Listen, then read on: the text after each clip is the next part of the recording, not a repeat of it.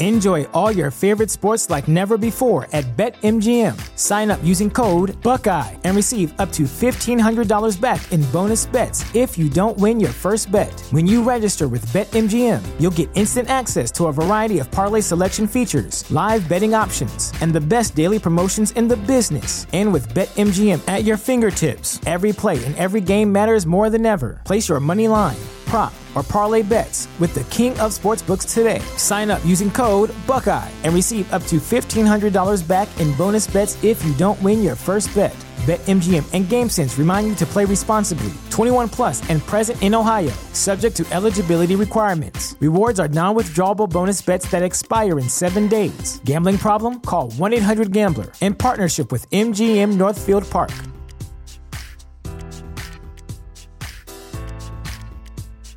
This is the story of the one. As head of maintenance at a concert hall, he knows the show must always go on. That's why he works behind the scenes, ensuring every light is working, the HVAC is humming, and his facility shines. With Grainger's supplies and solutions for every challenge he faces, plus 24 7 customer support, his venue never misses a beat.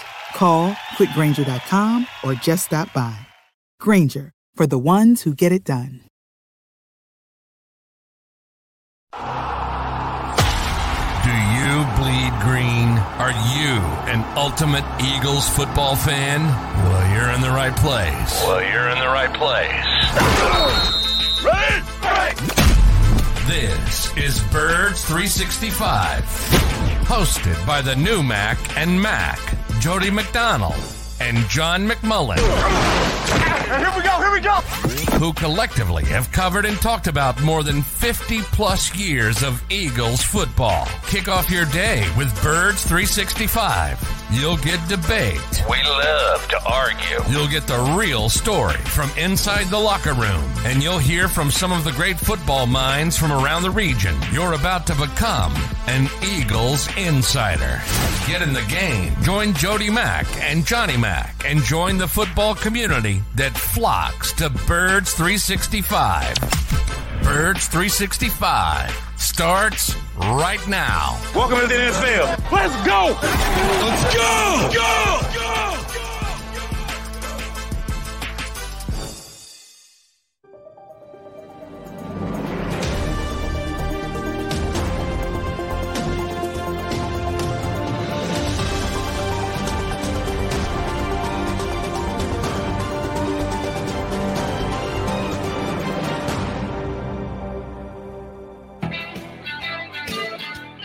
It is a Birds 365 morning here on the JAKIB Media YouTube channel. Appreciate you streaming on in with your Mac and Mac guys, John McMullen and Jody McDonald. We got two good hours of Eagles conversation coming your way and two good guests, Marcus Hayes of the Philadelphia Inquirer and Ben Solak of the Ringers to talk football, specifically Eagle football with us. Uh, Johnny Mac, you got to talk and or listen to a whole bunch of Eagle football yesterday. Uh, the Eagles made a group of individuals available for you guys in the media to talk to and question. You did mention it on yesterday's show that it was upcoming, and it's almost like a rite of passage when you've been doing it for a while. You know this day is coming. Veteran Eagle players made available prior to workouts and the like. Here's my first question to you How do you think they decide on who they're going to make available? Um, who's willing to do it? Um, Is that a big part of it? You think that's, that's- number one concern? They they actually ask permission rather than uh, oh yeah, oh yeah. There's certain guys that uh, you know want to do it on their time at least. Um, so I mean the the the most yeah the most important part is getting guys to say, hey, we'll take a little time out and talk to the media. So uh, that that is by far the most in, important part. Um, and then from there, obviously, early, you know, it's more meaningful players, I would say. And then um, as time goes on, uh, they try to get us uh, as many people as they can throughout the off season. Um, because they don't, you know, there's no open locker room until the the regular season where you can go mm-hmm. grab anybody. You know, mm-hmm. back in the old days, it was fun because mm-hmm. to me, the off season, the most intriguing stories are the guys you don't know much about. Uh, right. And we we can't just grab them on the practice field. You used to be able to do it after practice. COVID has changed everything. So you you, you work with what you you get basically is how it how it shakes out. Yeah, I've never been a reporter. You've been a reporter all these years. Uh, that's one of the reasons why I like the HBO leadoff show because they give you the nice mix of the stars and the rookies trying to make the team with interesting backgrounds and stories. Are they going to make the cut? Not going to make the cut. Yeah, we're we're months away from that. The Eagles haven't got anywhere near camp, but they do have an almost 90 man roster. You got to talk to a bunch of them yesterday, a uh, couple players and one coach. And that coach is Alex Tanney, the new quarterback coach who uh, both the head coach and the offensive coordinator have sung the praises of so far. We're not that far removed from Alex Tanney being a quarterback in the league. a backup quarterback at that, but a quarterback in the league. And he's uh, not only jumped into the coaching thing pretty darn quickly, but if there is one positional coach more than any other that lends itself to eventually becoming a head coach, I would say quarterback coach is the top of that list. You got a lot of guys who are head coaches in the NFL right now who are former quarterback coaches on their uh, ascent up the coaching mountainside. Making a stop at the quarterback coach is not the worst thing in the world. Um, what do you think of Alex Tanney yesterday? Um, yeah, uh, he was fine. Um, you know, it's a little bit more difficult for position coaches, uh, especially when you have a guy who um, and and forget even coordinators. I mean, I always I wish people could see the difference, and they probably will this year. I wish people could see the difference between Shane Steichen on the podium when he knows the cameras are on versus off the podium, um, sort of just talking to us. Completely different guy. I mean, completely, complete. But he's trying to um, toe the line. You know, he's not in charge. Nick Sirianni's in charge. He's trying to to keep things on the same page. So I think most position coaches are like that. Um, Alex, as you mentioned, a very good young coach, uh, uh, very young coach, and uh, people speak very highly of him. Um, you know, he was playing 2020. Um, yeah, just a couple years ago. Yeah. Um, I remember, you know, when Marcus signed Marcus Mariota, he was in Tennessee when Marcus got drafted. Um, you know, he made the quip he's going to have a tough time calling Alex coach. Um, and because, you know, he's more like a peer. Um, and, it, it, you know, but he he's career backup and he knew, as kind of be talked about, he knew coaching was going to be his future pretty early in his career as a backup quarterback. But I do remember when he came here, and he and he was a coach for the first time when when Nick got here. Uh, uh, so 2021. Um, and I remember watching. He was a quality control guy, so those are you know very low on the totem pole. Uh, we talked a little bit about them yesterday, doing special projects, things like that. And, you know, every once in a while I'd see this guy throwing to the receivers and drills. I'm like, this guy's got a better arm than the quarterbacks. I'm like, and I went up to one of the PR guys and I'm like, who's that? Um, and they said Alex Tanney. I mean, yeah, I mean, he he was right off the field and into coaching and you could tell it. You could still tell it today. He's got a heck of an arm. Um, but uh, it, you know, it's funny you bring this up because Alex Smith was on Sirius XM and you know talking about young quarterbacks, and he doesn't like young quarterbacks with defensive coaches, and I'm I'm with him, man. I I you know I feel bad for defensive guys, but like if I was an owner, I I would not hire a defensive guy because I need this whole league, the modern league, is about developing the quarterback, getting the quarterback, getting the maximum out of your quarterback. And I want a strong head coach that can develop a quarterback, a strong offensive coordinator, a strong quarterback coach. And you think about the Eagles, you know, Nick Sirianni's the only one who didn't play the position, uh, but he coached it Uh, he's already he coached it on his way up. Mm-hmm. Yeah, Shane Shane Steichen who played it in college, obviously coached it. Yeah, Brian Johnson who played it at a very high level in college and coached it. You have Alex Tanney who's been in the NFL forever, obviously played it, now coaching it. And I and I go back to Doug Pederson and same thing with Doug and and and and Frank Reich. Those guys played forever, played the position forever. Um, and John DeFilippo played it in college. Boy, I, it's so important, and I think the Eagles have done it the right way, at least over the past number. I I can't. I look at said the same thing with Justin Fields. That's one of my big problems. I don't I don't like the setup. Your your your guy now it doesn't matter, but with Zach William, uh, Zach Wilson, I, I don't like the setup. I, I, I don't like the setup if you're drafting a quarterback that high. Now Aaron Rodgers is going to be he's going to do it himself. He's already a, a ready-made product uh, project product, so I don't worry about it anymore. But with young quarterbacks, I, I'm not hiring a defensive coach. I'm not. So, with the fact that you're saying Alex Tanney has kind of got to stay in his lane because not only is he not the head coach, he's not the offensive coordinator. He's a brand new uh, quarterback coach getting his first chance at that full position.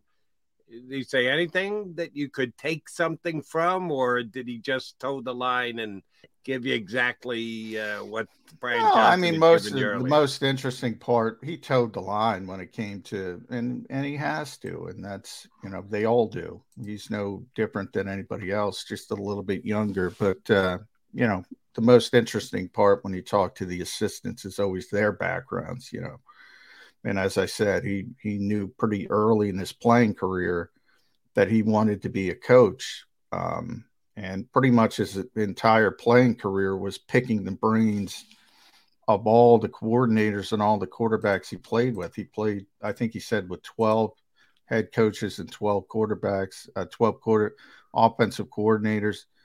You know, Eli Manning would be, you know, probably the most long term uh, quarterback he was around. Um, and he, I mean, he just, you know, Marcus Mariota was one of them uh, coming into Tennessee. Um, and he just learned from everybody. And he knew from very, very early in his professional career that he wanted to be a coach. And, you know, Josh McCown was the same way. I always said when when there was talk about Josh McCown getting a head coaching job in Houston, you and I have talked about this in the past, and everyone said mm-hmm. you can't do that. You can't do that, and, you can't do that. And ultimately, Houston certainly wasn't the organization strong enough to do that. But I always say to myself, I go, who the hell knows more about offensive football than Josh McCown? He's been every he's been in every offensive system, every offensive scheme, literally because he played forever and he bounced around. So you you name it, he saw it, he knows it, he understands it, and ultimately we'll see. Now he's, you know, started uh, with Frank Reich in, in Carolina. Everybody in this, I don't know anybody in this league that doesn't think Josh McCown's going to be a head coach. Um, and and we'll see how he does as things develop. But I mean, being and Alex is a little bit of a mini Josh McCown, and he and he mentioned Josh by the way yesterday. So he played in Kansas City. I'm looking at Kansas City, Dallas, Cleveland, Tampa, Tennessee, Buffalo, Indy, back to Tennessee, and the Giants. All uh, those coaches, slightly all more than systems, I thought. I thought it was four or five. You ran down about seven or eight there. Yeah, I didn't know all, it was that many teams that he jumped around to. All those coaches, all those systems, he just knows a lot about offensive football.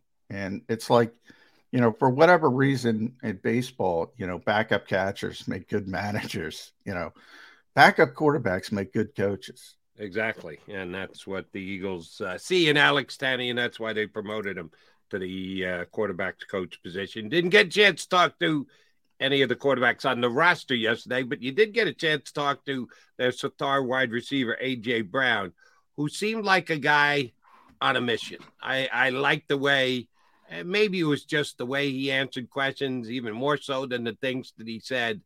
He looks like a guy with a little bit of a chip on his shoulder who's ready for this upcoming season, who as good as uh, last year was. And he put up phenomenal numbers in a new town with his best friend who got paid. He talked a lot about that Yes, I Couldn't be happier for uh, Jalen Hurts, and that's understandable.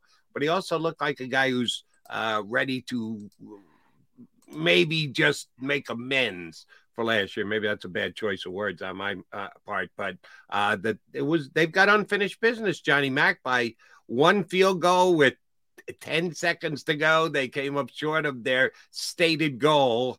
And they, at least through AJ Brown, seemed like a team that's ready to come back out and uh, reverse the trend of last season at the very end.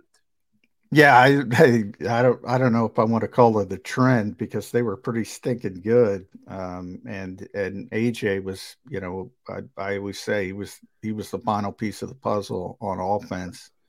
Um, I knew he was good. I remember you and I talking about when they acquired him. I said he was maybe the right on the cusp of being a top ten top receiver. 10. Somewhere, we had him somewhere 9, 10, range. 11. If you wanted to be optimistic, he went nine. If you wanted to be pessimistic, yeah. you went eleven. That's that's where he fit before the season started. So uh, my point is, I knew he was good. I didn't know he was this good, um, and and he was. And um, you know, obviously, you see the shape he keeps himself in. He's very uh, dedicated.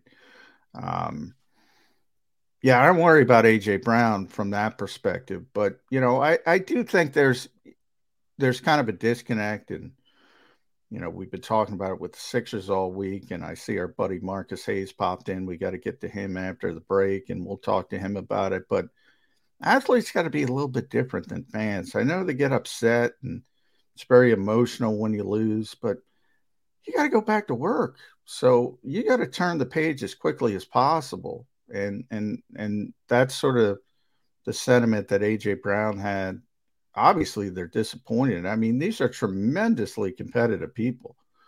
You know, you think back to your basketball days, Jody. I'm sure when you were playing pickup basketball, you wanted to win. It's just a natural. You want to win, but if you're a professional athlete, you can't carry that with you if you if you lose, even if you lose at the highest level in in such a a heartbreaking fashion. So um, you got to turn the page. That was sort of a theme with the veteran players, and we'll see if they can. It's easier said than done. I like the way AJ delivered his uh, point of view yesterday. He did seem like a guy who had a very good comprehension of taking the disappointing ending to last season and making it kind of a battle cry. Not not a hangover, but something that sits in the back of their head that they know we've got some unfinished business. Our business is just getting underway. We've still got an hour and 40 minutes worth of it. We're going to spend a good quality chunk of it with our buddy Marcus Hayes from the Philadelphia Inquirer. He's going to join us next here on Birds 365. Do you stream on a Roku, Fire Stick, Google TV, or Apple TV? Now you can watch 6ABC 24 7 with the 6ABC Philadelphia streaming app. And the big story on Action News? Search 6ABC Philadelphia and start streaming today. Go to get your game on. Go for the beers. Go for the cheers. Go for the hit and the hits. Go for the stakes and the stakes. Go to get your parlay on. Go to get your party on. Go for the scene. Go for the screens. Go for the gallery. Go for the win. Go to Ocean. Visit theoceanac.com to plan your visit the greatest fans on earth. It's a bold statement, but would you expect anything less from Philadelphia? 58 years of heartache creates a toughness, a grit, a resolve not found in most. Sure, our prayers were answered, but now that we've had a taste, we're looking for more. Pondley Hockey, official partner of the Philadelphia Eagles.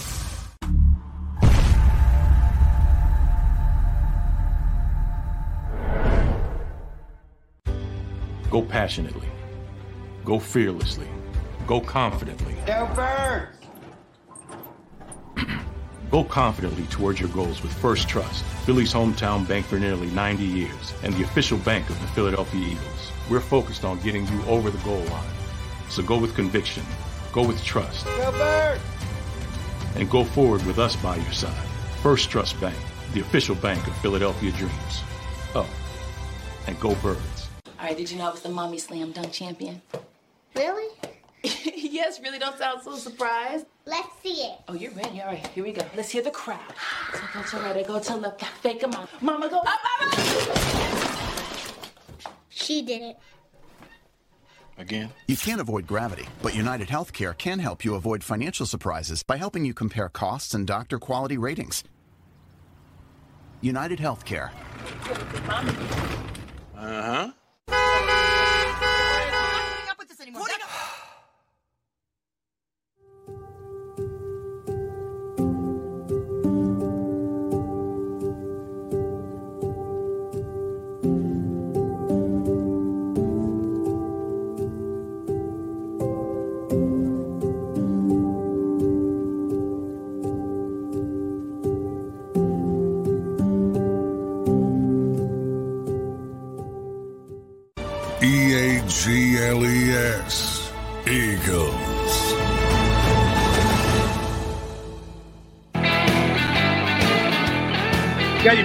Guys, McMullen and McDonald you on Birds 365. And lo and behold, we have found Marcus Hayes. He's good enough to jump in with us and give us a couple of min- min- minutes of insight. Marcus is a uh, all-around columnist. You got to cover everything in town, not just the birds like Johnny Mac and I here on Birds 365. We're just talking about how you prep for a season and what kind of mindset you have to have as a player. What kind of mindset do you have to have as a uh, cover it all columnist here in town? Can you put the Sixers' woes behind you as soon as it's over and done with and start to think about the Phillies and, yeah, look ahead to the Eagles? How difficult is it a guy for, for a guy like you to do something like that? Well, uh, as uh, John John will tell you, I root for the most important person of all, me. I don't care if they win or lose. I just hope they say stupid things like, you know, uh, we can't do it alone, like Joel Embiid said, or uh, uh, me and Doc got along okay, like James Harden said. So that that'll that'll take you through an entire off season. Um, but yeah, it's it's actually it's there's a lot of bandwidth. I I and what I what I do to sort of stay up with it because I have three kids too, and so I'm super busy. Is I listen to talk radio and podcasts more than I ever have before because things will slip through, things will slip by, and we live in an electronic age where the people who are your sources assume that the electronics are always going to work. For example, yesterday Daryl Morey talked at I think twelve thirty. The the Sixers sent out an email the evening before, and our Sixers editor sent out a Slack. The the you know when the email hit, said, "Okay, let's do this and this and this." And I was on yesterday.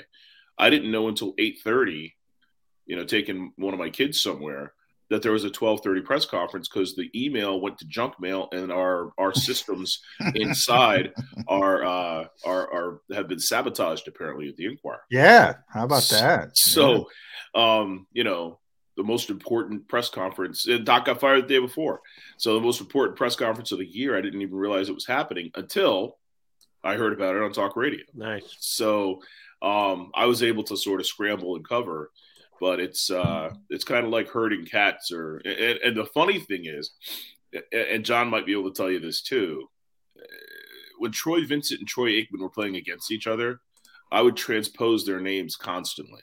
And sometimes you know it would be like the, the editors wouldn't be able to tell that i transposed them because the the, the usage was conceivable that troy vincent had done what troy aikman had done and troy aikman had done what troy vincent has done and and it was that's the example I use all the time because uh, the way that I remember names I've discovered is by the length of the last name.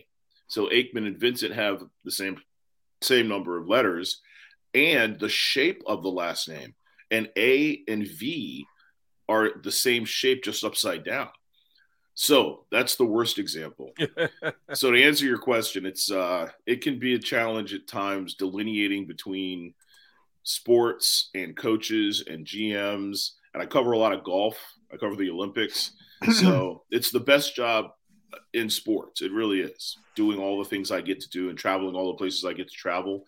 But I really have to like overstudy. Like I just wrote down the Eagles top four draft choices from this year and uh, Dean because my contention is the Eagles are the best team at drafting for tomorrow. And that's really what they did with their entire draft this year and part and most of their draft last year. So in preparation for this show, Birds 365, I figured we talk be talking about a lot of you know sort of the off-season stuff. But for God's sake, I mean, Jalen Carter and Jordan Davis, that's from the same school. Yeah. That's just not fair to me.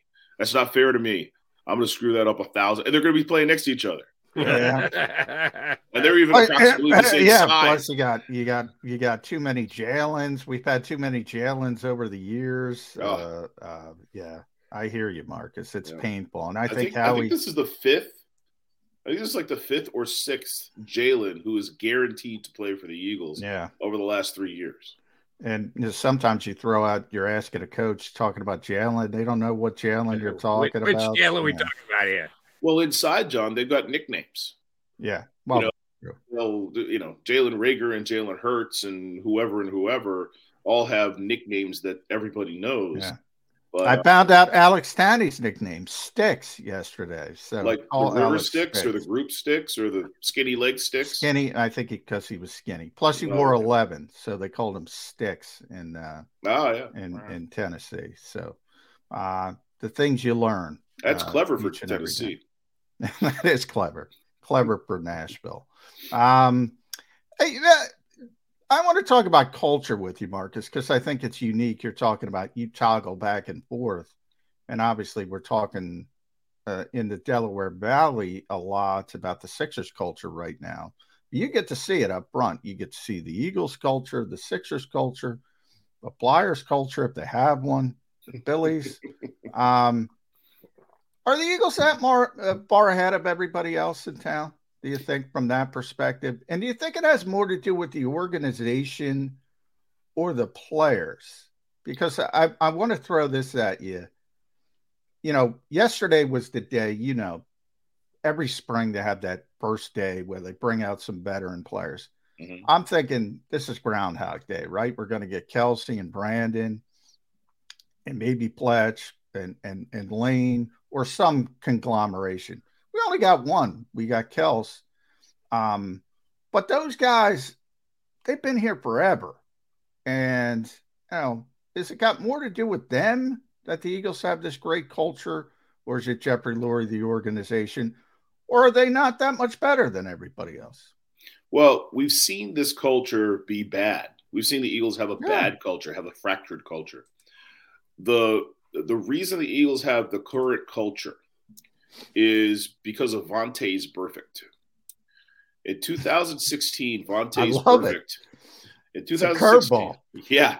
Well, it's a what do you call it? Whisper down the lane, connect the dots. In Yeah. 2016, Vontaze Burfict was chasing Carson Wentz to the sideline, where Zach Ertz was prepared to block Vontaze Burfict, and then declined to do so.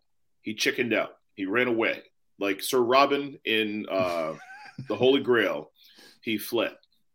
Um, the next day, Howard Eskin very pointedly asked Doug Pederson, the rookie head coach, who probably never, you know, you can talk about Mike Lombardi all you like. He's he's right. Doug probably should never have gotten a job. Asked him, you know, are some of your players not playing as hard as they should be, or whatever? And Doug said, "Yeah, you're right."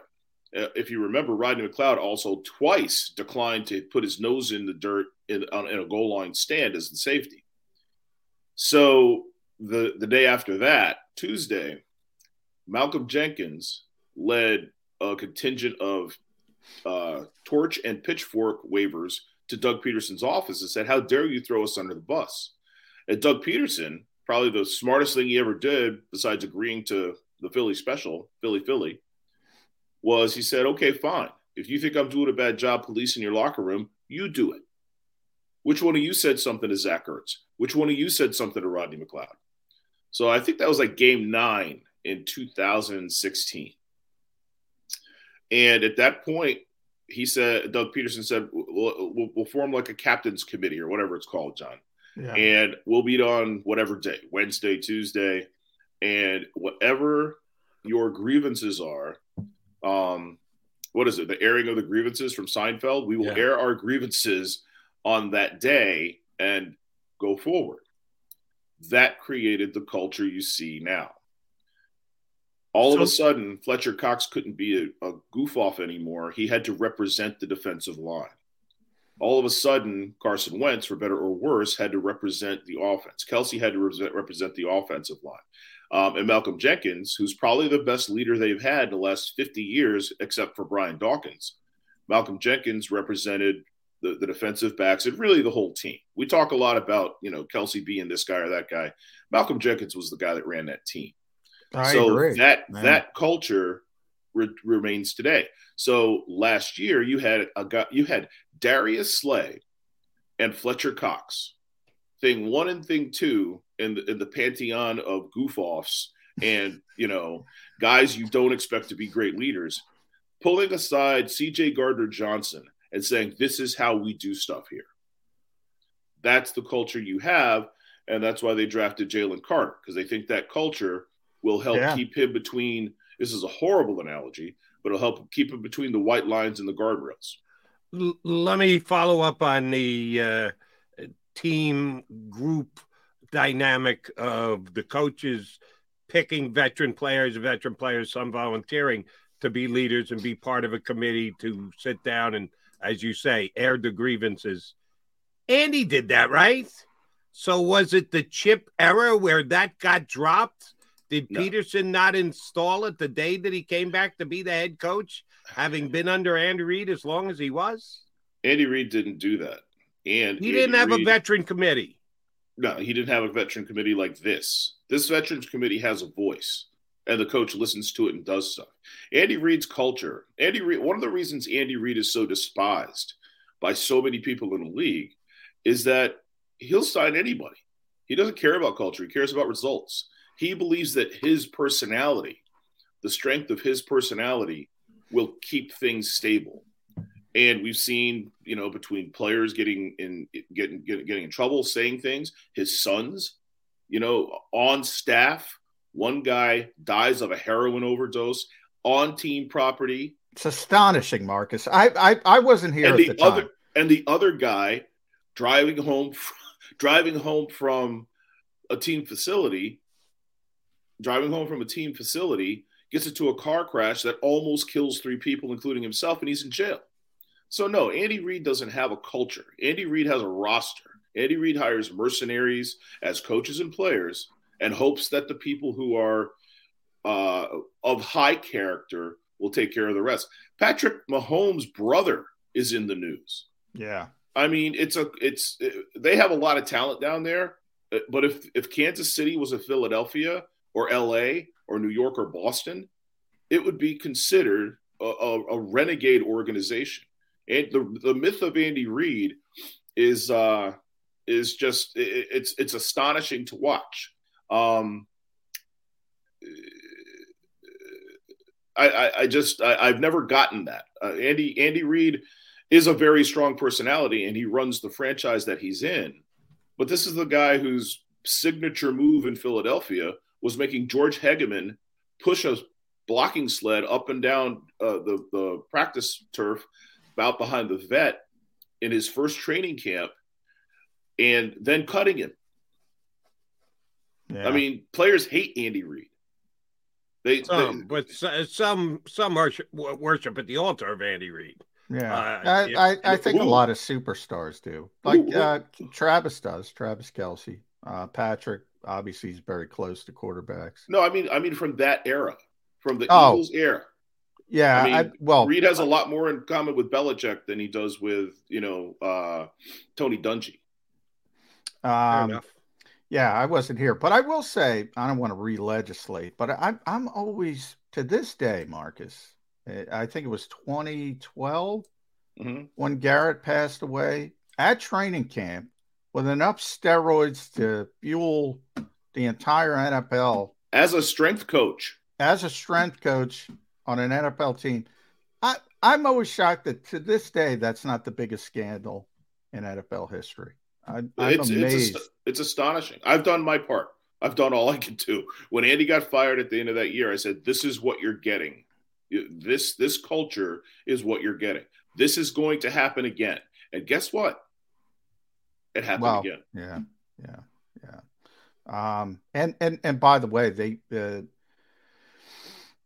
both of his sons got in trouble that same day. I think that was, and you were here. I wasn't Mhm. here. I think that was the start of the downfall of Andy Reid in Philadelphia because he had to go away. He did that, and all of a sudden, Joe Banner stepped in, took some sort of power vacuum.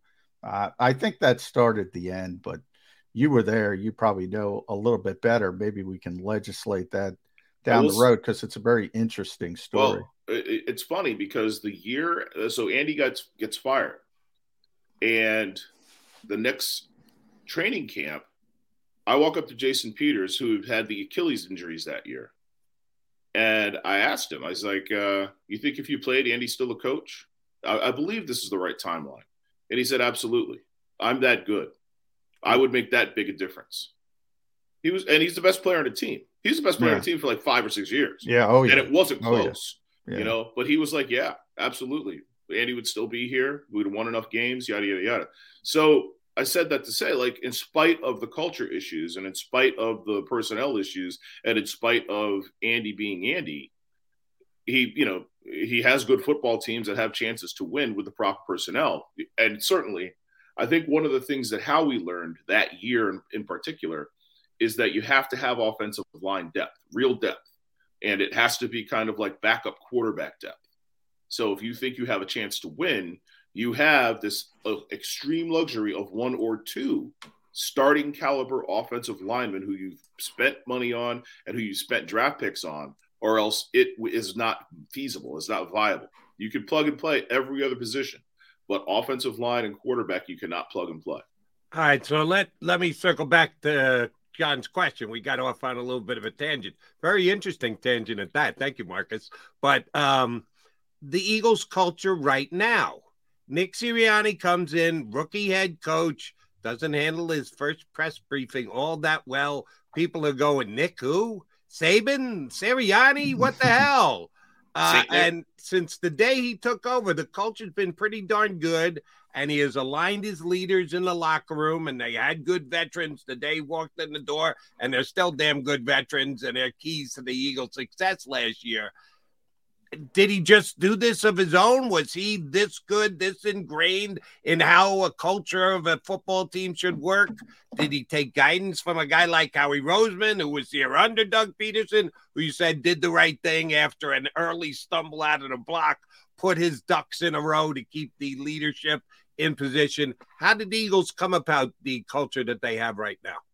Well, as I said, it's it's all stems from the Vontaze Burfict incident, and Nick Sirianni is coincidental to the success of this team. This team was excellently built, um, stay has stayed very very healthy, and the culture that existed when he arrived remains.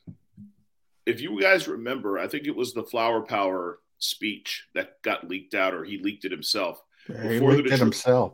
well, so before the Detroit Lions game, right? And after the Detroit Lions game, I think Jason Kelce broke the locker room post game huddle with something like flower power or roots on three or something like that.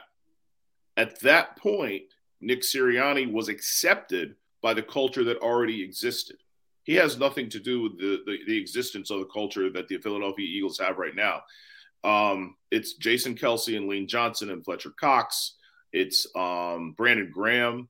You know, you get a guy like Haason Reddick who totally fits the culture, who is incredibly professional, who wants to win, who wants to work.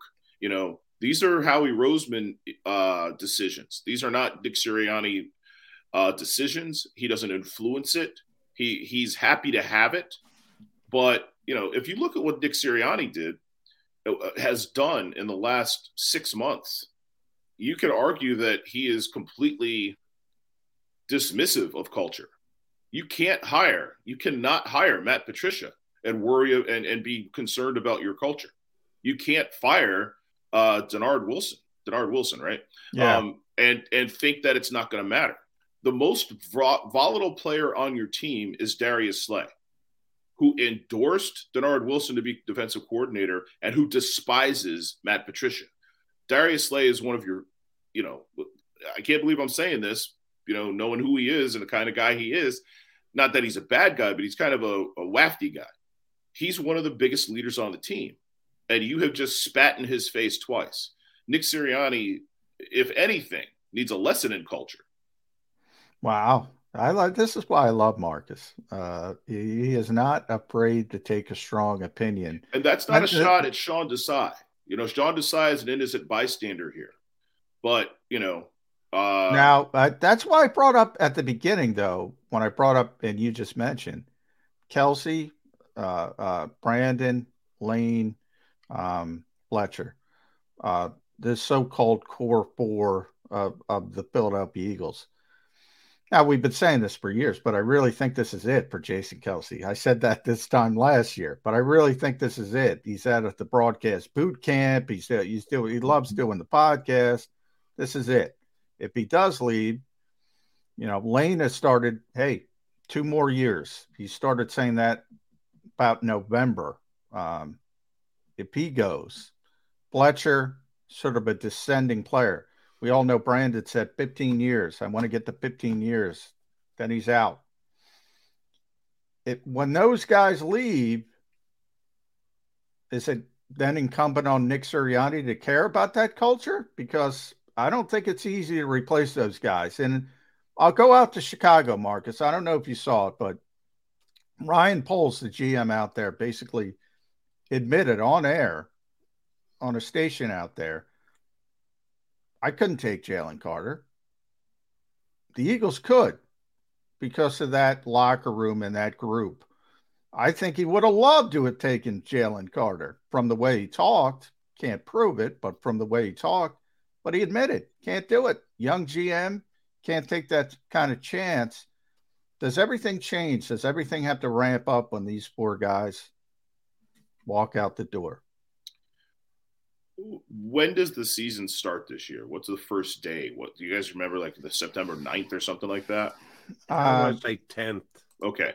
So on September 10th, those four guys are irrelevant. On September 10th, this becomes Jalen Hurts' team. He's making $260 million. He's of unimpeachable character.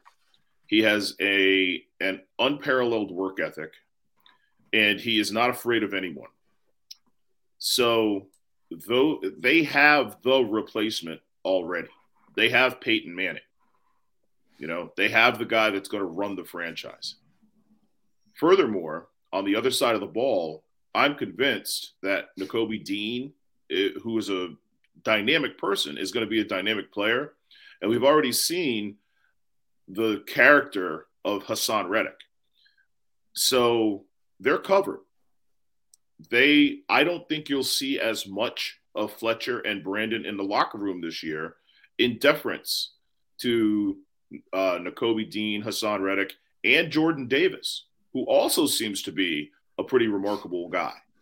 So I think we're going to see a torch pass, John, but the torch bearer clearly is Jalen Hurts, who has been the same exact high character guy, sometimes a little petty, sometimes a little snippy, but uh, the same exact high character guy from the day he was drafted in the second round, sat behind Carson Wentz for 12 games, started for four games, endured two off seasons of his own team looking for improvements, and came out the other side as an MVP candidate, smelling like roses.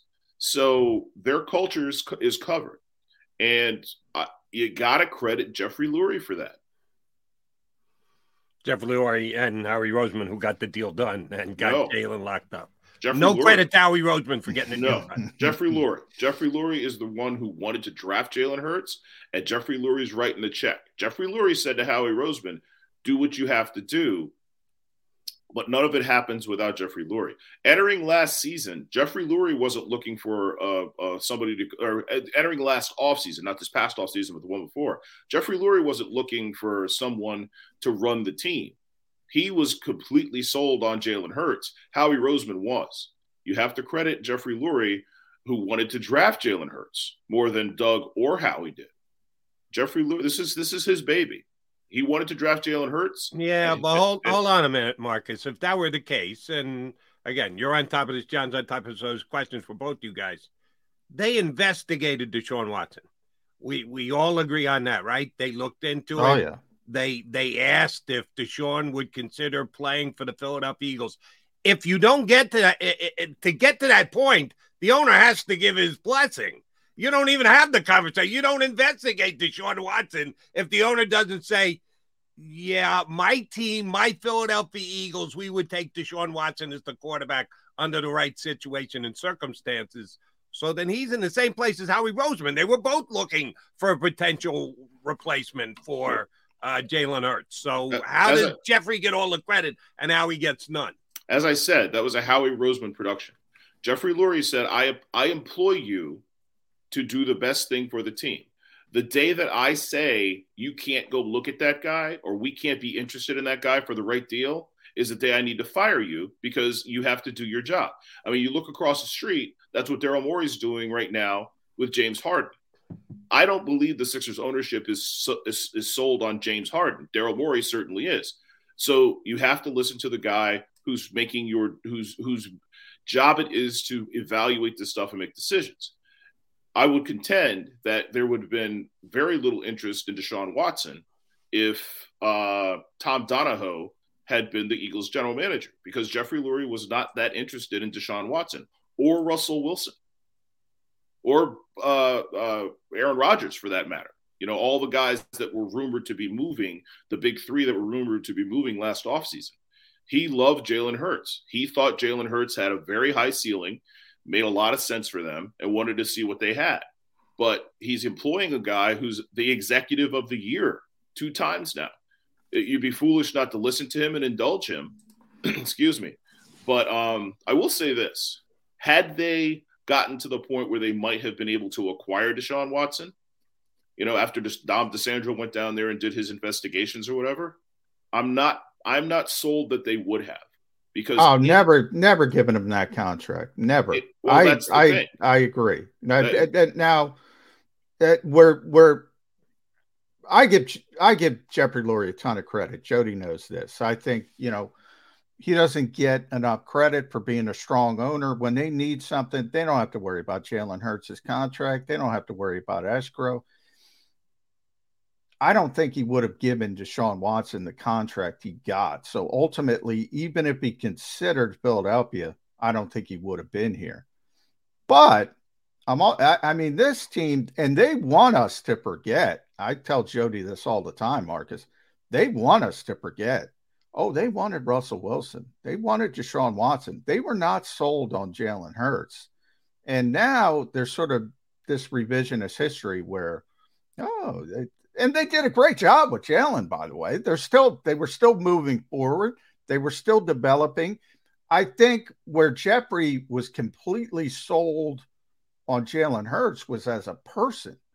I mean, I think we were all sold on Jalen Hurts as a person, just the work ethic, the character, um, his ability, and and I want to circle back to the Sixers with that him versus Joel Embiid. Um, couldn't be a, a bastard. I'm not there all the time with the Sixers. You are. I think they were sold on Jalen Hurts the person, but I don't think they were sold on on Jalen Hurts the football player. And they Well, they were do- they were they were uncovering every rock to get better at the most important position.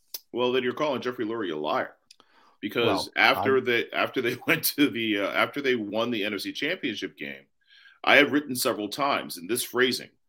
Um, you know, the project quarterback has been a huge success, and he pulled me aside after everybody was talking to him outside the uh, owners, or not the owner, the uh, coach's locker room, and he said, "Listen, I've seen you several times write that we consider Jalen Hurts a project quarterback." And that's true to a degree, but I never did. I thought Jalen Hurts could have started as a rookie. I thought Jalen Hurts was going to have a gigantically high ceiling. I'm glad that it's worked out. I've been a Jalen Hurts guy all along.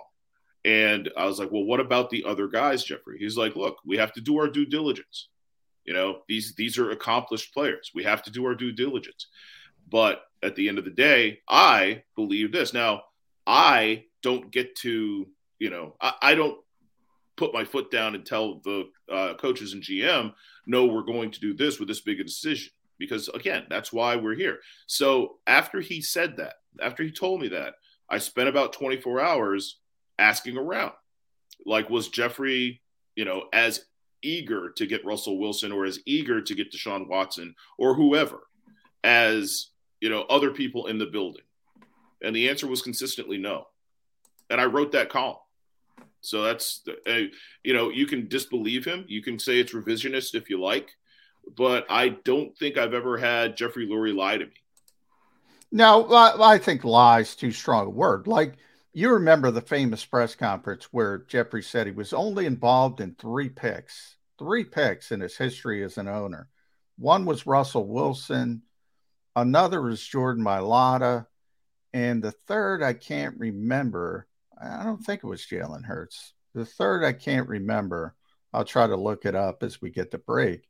Yeah, He I'm calling. I'm calling. He didn't, co- he didn't cop to the Stanford wide receiver that they took in the second round. No, he did not comp to. Uh, uh, he, he did not admit J.J. Arcega-Whiteside.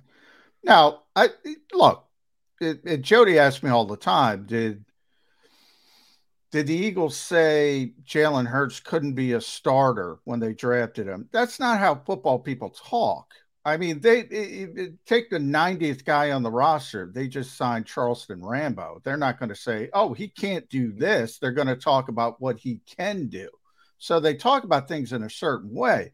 But yeah, I'll, I'll say to Jeffrey, and I'll say it to his face. Yeah, I'm calling shenanigans if you say you're involved with three picks and they just happen to be all home runs.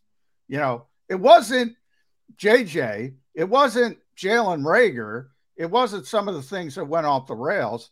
It was Russell Wilson, which was the white whale of this team. This team can't stop talking about Russell Wilson, Marcus. Oh, we love Russell Wilson. What they loved him so much, pick him in the second round. Don't wait till the third round uh, and, and get usurped by by another team.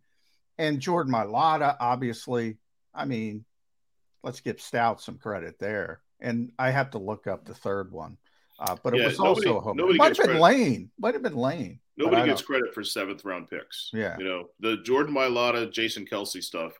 Again, uh, to, your logic is if you loved Russell Wilson so much in the set in the third, in, if you love him so much, you pick him in the second round. Well, if you knew Jordan Mailata and Jason Kelce were going to be what they're going to be, Yeah, they don't last the first day- round. You know, Yeah. you don't draft them on day three. You got lucky. You know. Yeah. Um, but yeah, it's uh, uh, you know, I'm not sure about the timeline when Jeffrey said that. Um, but you know, I do know that you know he's he's pulled me aside five times in the 28 years I've covered the team, and each time, you know, it's it's proven to be true.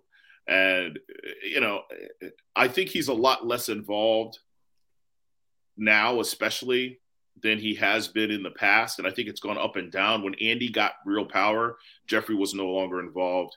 But when Ray Rhodes was here after a couple of years, he was very involved. And I think when Chip was here, he wasn't involved early or late in those three years.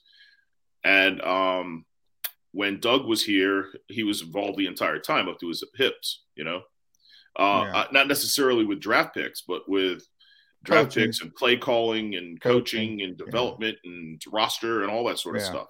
Yeah. Um, but I will say, you know, in general, um, Jeffrey is involved as he thinks he needs to be. He'd much rather not be involved. He'd much rather sort of hire the right people and let them do their job.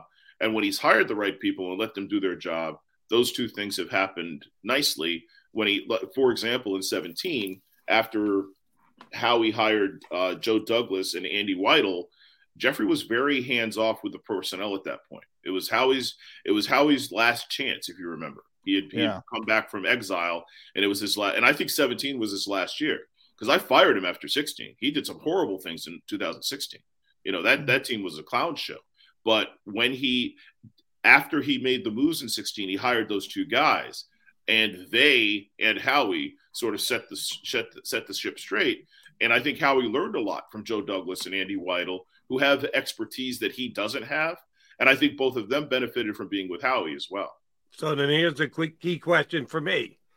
What is Jeffrey Lurie's opinion of Nick Sirianni as of right now? You say he's less involved than he used to be, but he's more involved than it sometimes. So his involvement is what it is. What is his opinion of his third year head coach? Well, um, I believe it was the it's either the Jets or the Giants game two years ago, John. You remember they had back to back Meadowlands trips? Yeah. Yeah. And Jalen played really great in one of them, and Gardner Minshew played really great in the other. Yeah. It was after one of those games. Gardner trips. against the Jets. Yeah. Okay. Yeah. So it was after one of those games. Uh, I asked Nick Sirianni whether the Tuesday meetings were continued. And he said no. The, the Tuesday meetings being the the, The meetings that the athletic reported that uh, Howie and Jeffrey would speak with Doug Pederson even after wins where the offense had played well and suggest that maybe they should do X or Y, usually pass more or whatever. Yeah. And that was The clearly Green Bay game. They upset clearly- the Packers, and yeah, why didn't you throw it more? Uh, but that was relatively common and you know that was clearly leaked by doug pederson um, after he'd been fired and held held this resentment but um, and i think jeffrey learned from that you know so to answer your question jody i think when he hired nick sirianni number one nick sirianni was his candidate nick sirianni was a guy that he did the research on a guy that had sort of like shown up and shown out as, as an interview, the way Andy Reid did. Um, it wasn't Chip Kelly who was the flavor of the month, and it wasn't Doug Pederson who Andy Reid told Doug told Jeffrey Lurie to hire. You know, he said, "Look, just hire Doug, and everything else will work out. Hire That's Jim true. hire Jim Schwartz first, That's true. then hire Doug, then hire Doug's entire staff." Now, Um, you know, Marcus, though, they were trying to hire Adam Gase back then. Yeah. So sometimes it's better to be lucky than good. I think, Crazy eyes. and they had, uh, Wait, who was the other? Who was the Seattle defensive coordinator? Gus Bradley. Gus Bradley. Gus Bradley. Gus Bradley, That was too. Chip. Yeah. The Chip, uh, when Chip Oh, was right, saying right, he right, wasn't right, going right. to leave. Uh, the Doug year, it was Adam Gase first and then Ben McAdoo. Ben and as the right. story goes, Wait, Ben was it- on Ben was on the way down the Jersey Turnpike when the Giants got the uh, to take the job when the Giants got him to turn around. Right, That- and was yeah. was Coughlin the Doug? year? Coughlin, Coughlin. A lot of people say Coughlin was the third. I I don't know. I never got confirmation of that. Maybe you did. Well, it Um, reminds me. You remember when Charlie got hired by the Phillies? Um, they were like done with the search, and then Jim Leyland s- told somebody in Pittsburgh or Florida, Yeah. "Hey, I would I wouldn't mind being a candidate for that job." Yeah. So they had to interview Jim Leyland. so Jim Leyland um, interviews, and I get his. I have his number from somewhere. I don't know where I got it. And he interviews. He's going going home. So I call him, and I was like, "Hey Jim, this is Marcus Hayes from the Philadelphia Daily News. I worked for Daily News at that point." And I was like, "Hey, uh, can you talk for a minute about your interview?" And he's like, "Yeah, hold on, Marcus." Okay, go ahead. I was like, "How'd it go?" He's like, "I think they're going to give the job to Charlie. I think they got their mind made up. It's not a problem. He's a good guy. He's a good manager. Probably a better fit." Yada. Hold on a second. All right. So six car door opens, car door closes. Six minutes later, car door open, car door closes. He Jim's like, "All right, I'm back." I was like, "Is everything okay?" Jim says, "Yeah, I just had to buy some cigarettes." Oh, that's Leyland. I can guarantee was, you that. he was driving. He had driven from Pittsburgh. He was driving home on the Pennsylvania Turnpike. Saw a number he didn't recognize. Answered the call. Trusted that I was who I said I was. Put me on hold. Get coffee and cigarettes from a rest area, and talk to me for ten minutes more. Getting back on the uh, turnpike, which I think was illegal back then. I don't think you could have your cell phone up. And I'm, you know, Jim Leyland didn't have a Bluetooth or a headset in 2005 or six or whatever it was. So, uh, but yeah, uh, the Coughlin candidacy reminded me of the Jim Leyland episode where you had a guy who wanted to be a candidate. You know, I, I think Jeffrey was interested in him, sort of it, it- uh, theoretically, but I don't think Jeffrey was No, interested, don't- I- in dealing, yeah. interested in dealing with the Tom Coughlin experience in Philadelphia, which would have been a disaster. Yeah. Well, I think Adam Gase would have been. Oh, that would Oh, have but been how fun. much? that would have been fun! fun. Oh, so much with crazy eyes. Remember that Oh. guy? Oh man, that would have been fun. Where'd he go? Miami? Miami. Yeah. Uh, you know, he he came in. Remember, this was coming off Chip, and he wanted everything. He wanted power over everything. Yeah, the he Eagles was- were ready to hire him, Yeah, and yeah. he was like, "I need this, I need that." So what And about he- the what- and Mike? he was uh, a loser in two places, Miami and the Jets. Right, Oh, he's right. the Jets coach. Don't forget, he was the Jets coach. He's worse with the Jets than he was with Miami. Everybody is. Um, what about now? Who's the guy? The, the, the guy in Miami? No, the guy in Miami now took over for Flores, right?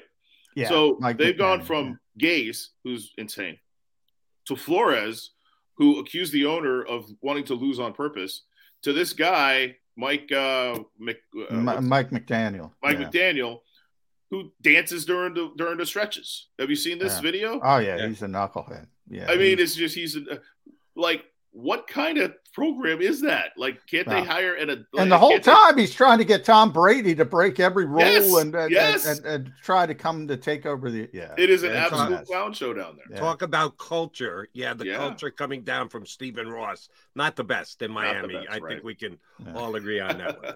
Marcus, thank you very much for hanging as long as you did. Appreciate That's it, it. buddy. That's We'll all I get. Back up again Thanks, soon brother. enough. That's all I get. At Ink Stained Wretch, by the way. Follow Marcus on Twitter, inquirer.com, sports radio WIP. You can listen to him there. The tremendous Marcus Hayes. Thank you, buddy. Thanks, boys. See you later. Marcus Hayes uh, from the Inquirer. 40 minutes. We kept Marcus. We try and hold him to about Yeah, 20, Mark, Marcus is great. We got Marcus the, just goes. He's like a top. You Yeah. wind him up and you let him go. we got in the Garrett Reid discussion, Jeffrey. Yeah, I've got that now. Marcus is much closer to Jeffrey than I am. He's been around for 28 years. But yeah, there are times, you know, I say Jeffrey Lurie, Eagles fans don't appreciate how good an owner Jeffrey Lurie is. I say it all the time. But there are certain things I'll call shenanigans on. Like I said, those three draft picks. I mean, give me a break, Jeffrey. Um, the the coaching stuff during the Doug Pederson era. No, he he he was too involved. Um, Enjoy all your favorite sports like never before at BetMGM. Sign up using code Buckeye and receive up to $1,500 back in bonus bets if you don't win your first bet. When you register with BetMGM, you'll get instant access to a variety of parlay selection features, live betting options, and the best daily promotions in the business. And with BetMGM at your fingertips, every play and every game matters more than ever. Place your money line prop, or parlay bets with the king of sportsbooks today. Sign up using code Buckeye and receive up to $1,500 back in bonus bets if you don't win your first bet. BetMGM and GameSense remind you to play responsibly. 21 plus and present in Ohio, subject to eligibility requirements. Rewards are non withdrawable bonus bets that expire in seven days. Gambling problem? Call 1 800 Gambler in partnership with MGM Northfield Park.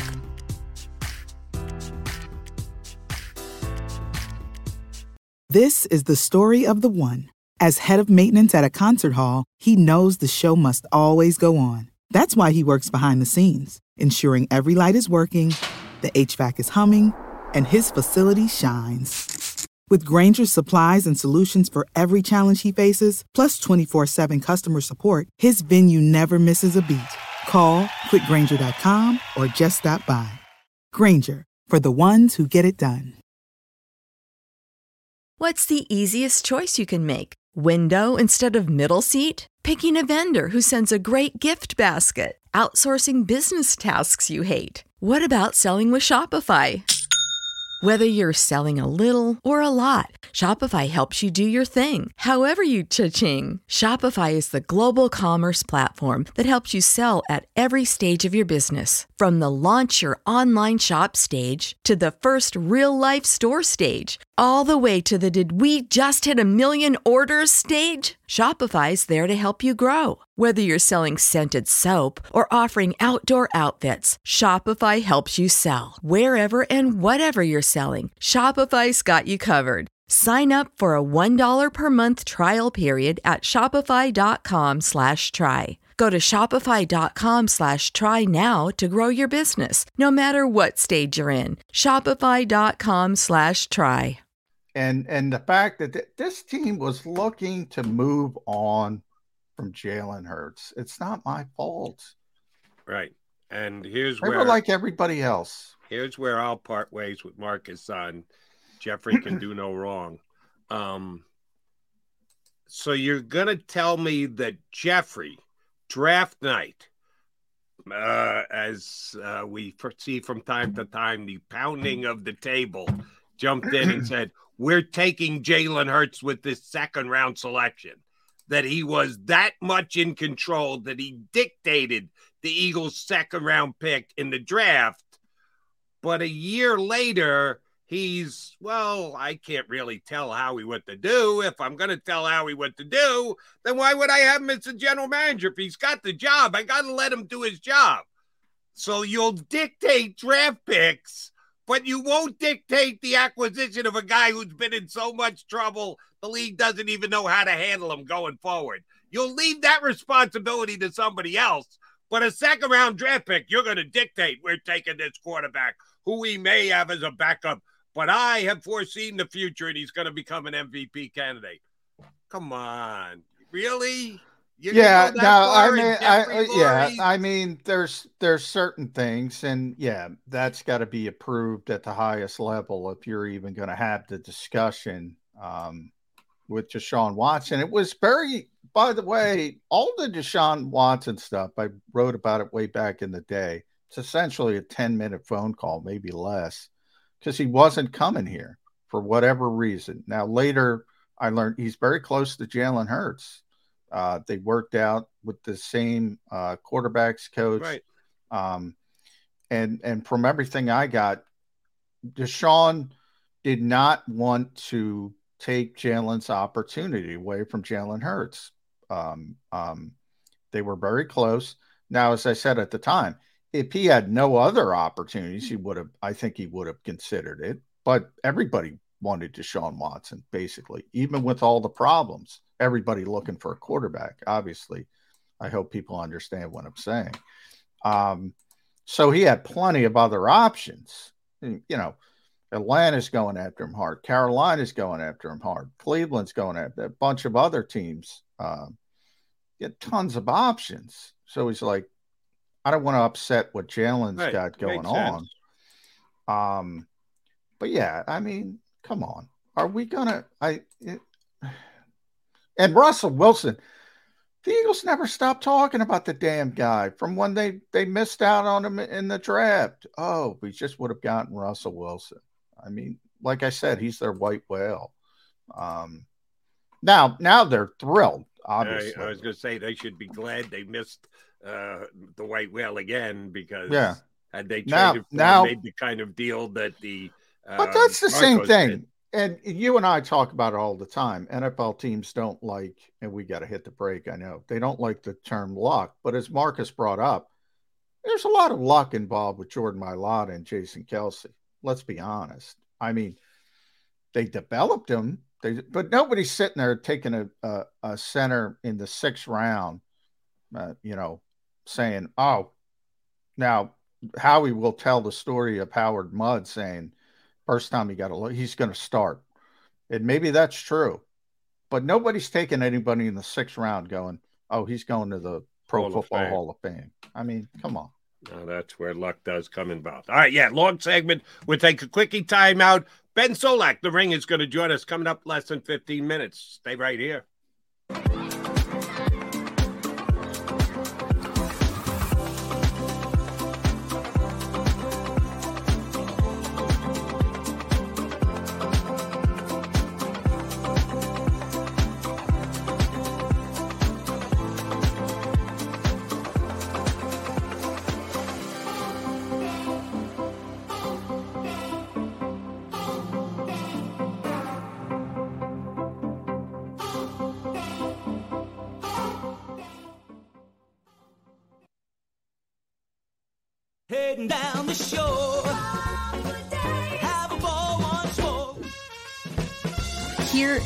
Imaginations run wild and time stands still.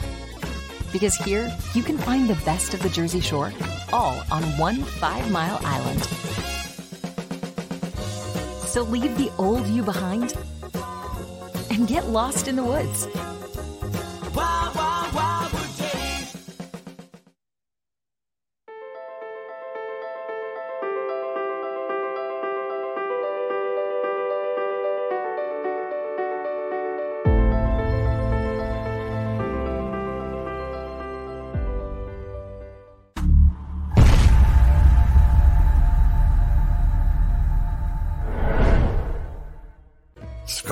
Save at Southeastern PA and Delaware with Colony Pools this football season and let the experts close your pool with a custom Merlin safety cover in green for the birds. And if you join our Winter Watch team, we'll give you another 20% off and Colony Pools will handle it all. Keep your tiles on your pool, not in your pool. Fly with Colony right now, birds fans. Visit flywithcolony.com.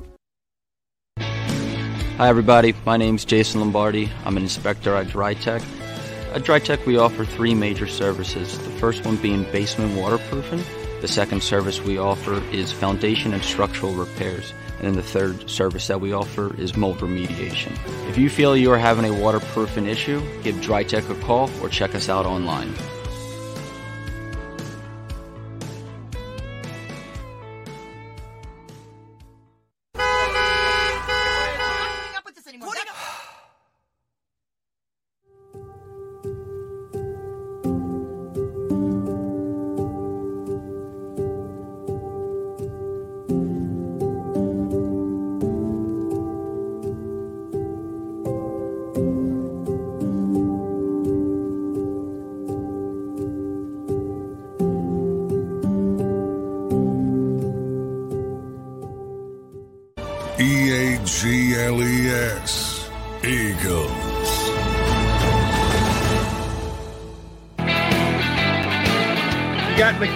And McMullen, Mac and Mac here on Birds 365. We thank Marcus Hayes for coming on.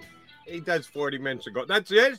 Again, stick around. Love Marcus, uh, even though I don't always agree with every stance he takes and everything that. Uh, By the way, it was Lane Johnson, Jody. Lane. Oh, was the, third of the Jeff Lurie seriously involved in the selection Yes. process. Yes, Uh, magically, three home runs. Three home tremendous runs. thousand batting average for the Yeah. owner of the Eagles. Um, I want, I will confirm without actually knowing, but I can, uh, kn- knowing the individual he's talking about, I can pretty much guarantee it was a true story he told about Jim Leyland. Uh, Oh yeah, Jim. Yeah. quick aside um i've covered the baseball winter meetings twice uh once when i was on the sirius xm baseball channel and once when i was on wfan in new york. And the two times i covered it was in arlington texas just outside of dallas. And it's always in december. So the eagles i went to an eagles cowboys game and the starting quarterback for the cowboys was randall cunningham which was really weird. Uh, uh, Aikman had just gone down with a concussion, so Randall was coming off the bench, and tickets were readily available. Eagles, Cowboys, we scalped tickets. Secondary. This was before the secondary ticket market uh, many years ago, but we got our hands on tickets because the Cowboys were really bad that year, uh, so could easily go to the Is game. that the one in fifteen year? Might have been. It was the year A Rod and Manny were both free agents. No. Uh, so that- no, it was well, later. well after, Yeah, well, after, that. uh, well after one and fifteen. Um, Jimmy had already come and gone by then. I forget who the coach was. Might, damn, I should remember this. But anyway, um, the, the point I'm trying to make is it friggin' snowed in Dallas. There was an ice storm in Dallas. Yeah, man. In December, people Well, couldn't get out because yeah. all the planes Oh, were canceled. They can't do anything in ice down there. It they had just- the Super Bowl down there, and there was an ice storm. It was a disaster. the, the whole Um, town comes to a halt. So I spent a lot of quality time in the hotel. Um, Leyland was, I don't think he was there that one, but the other one I went to was in Indianapolis.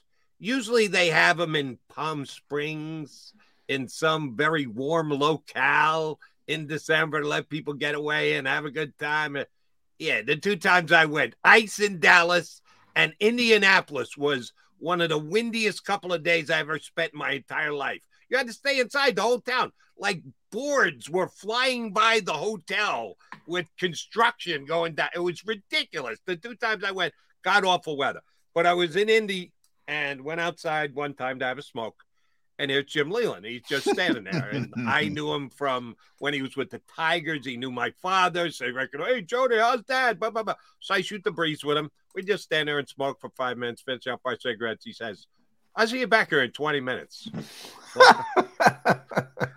I don't smoke every 20 minutes. I smoke about every hour and a half, somewhere thereabouts. Over the course of a day, Should have you should have done it then to get more. uh I more- was considering Yeah. it. Yes, thank Yeah. you very much, Johnny Mac. So I Yeah. go back out an hour later, uh, which was a little earlier than I probably would have, just hoping to see Leyland. Oh, he was there. He's waiting for, hey, Joe, how are you? Where were you last time? Yeah, he was a chain smoker. Jim Leyland was a stone cold chain smoker. He couldn't get out of an inning before ducking in the dugout to get a few drags in. Uh, yeah. one of my father's favorite people in the history of uh, all his low to 60 years in baseball. Just flat out loved uh, Jimmy as a guy and as a manager. So when Marcus told that story, man, did that ring true to me. Had to pull over, go get a pack of smokes, leave Marcus on hold for six minutes while he goes into a, a rest spot on the Pennsylvania Turnpike. Oh, that sounds exactly like Leyland. All right, again, appreciate Marcus coming on and stirring the pot with us a little bit. Let me ask you about you asked him a question, and again, we went off on a tangent. The chemistry of the Eagles, uh, the the the the character of the Eagles. Um, you rightfully asked, well, what happens when? Because there, there's a realistic possibility at the end of this year, Fletcher Cox is no longer an Eagle, Brandon Graham is no longer an Eagle, Jason Kelce is no longer an Eagle. I would say on all of them, 50 50 barrier, yay or nay, will they be back? I would put all three of them at less than 50%. Would you? Uh, yes. Yes. Yes. Are less than 50 to come back. Now, Lane Moore. he may come back. I'm putting Lane off to the side because, yeah, Yeah. we all think Lane's got minimum of two years left. Um, so we won't be talking about his retirement unless there's some catastrophic injury during this offseason. But I'm just- think the Eagles want to get Brandon to 15 years, so I was hedging on him a little bit. Um, as long as he's, you know, he played very well last year. As long as he plays at a competent level, I think they'll get him to 15 because he means so much to the organization. I think we're at 14. I got to double check. Um, he's he says he wants to play 15 years and then he's out, and I believe him. Um, so maybe 51 on him. Uh, right there, though, 50 50. And those are key leaders on this team for their character and their culture. Just all drops on Jalen's shoulders going forward. It's not the worst thing if it happens because we Uh, think he can handle it. shoulder it. He can handle it, by the way. I, I, I, I kind of agree with Marcus. Even though I asked the question, I didn't ask it for a specific response. I think he is that that big of a leader. He is that good of a leader. I think he can handle it. Um, I think it is his team. I think Marcus is right about that. Already, it's his team. Um, yeah, I, I don't think it's going to be an issue with him. Um, you know, he's, you know, a, part of it is the marketing. You know, a different breed. He's a different. He's a different breed, man. That's what I was. You know, I was going to I my my daily shot at Joel Embiid. You know, nobody's got more talent than Joel Embiid. He doesn't got the other stuff. Right. Just doesn't. Um, this guy's this guy's different. He is. He is. And to the point where, like I said, you know, I hate to pick on Carson Wentz, but he was the quarterback before. Carson Wentz, and and but I think more quarterbacks are like Carson than Jalen. Like if as an offensive player, if your team signs a defensive back, you're you're going to go, oh, that's nice. Maybe you say that's nice from wherever you are. Jalen goes out of his way to, you know, can I get this guy's number? Can I, you know, you know, welcome to the team? Just something as simple as that. Most guys don't think that way. As simple as that is and uh, the Eagles have him in place for however many years going forward, which is going to be absolutely huge for them. Do you think Marcus undersold how much a part of the culture that is the Philadelphia Eagles, Nick Sirianni? Yeah, he made it yeah. sound well, like it's I, all I, the players yeah. and Nick just kind of along Yeah, for the ride. I thought and that until was- Jason Kelce confirmed the plant story narrative that Nick wasn't given any credit for the culture of the team. I don't I don't buy that. I think that the players with yeah, the blessing of the veteran guys who have been here and won a Super Bowl, I think he is as big a part uh, this side of Jalen Hurts as anyone in that uh, room as far as culture goes. Yeah, I think that was a little bit unfair. Um, he's obsessed with that kind of stuff to the point where it's annoying, you know, connection, blah, blah, blah. Um, I kind of roll my eyes when I hear it, but he, he, it, it is meaningful to him. Um,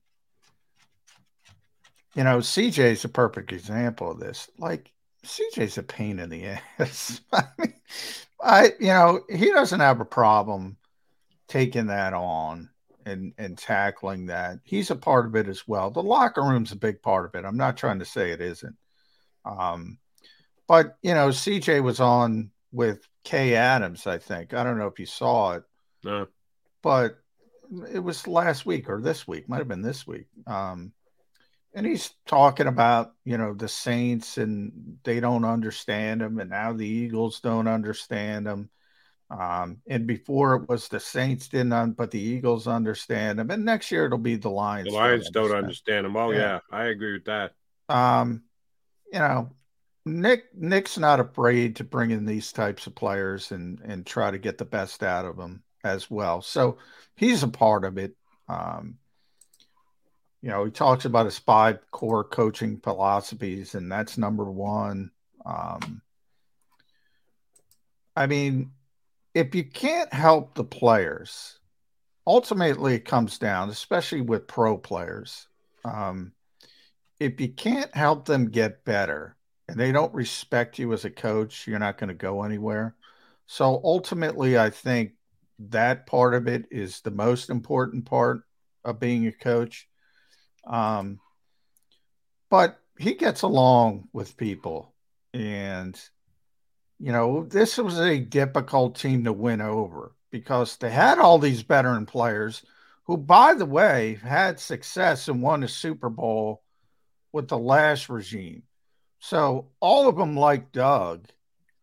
Um, and there were certain Fletcher being the most notable, like he wasn't happy um, early on, and he won him over, and he won Kelce over, and he won Lane over, and he won um, all these players over. That wasn't easy to do. Coming off Super Bowl, you know what do you what do you think when you're when you win the Super Bowl? There's a natural inclination. Well, we did it this way. You know why am I going to do it this way?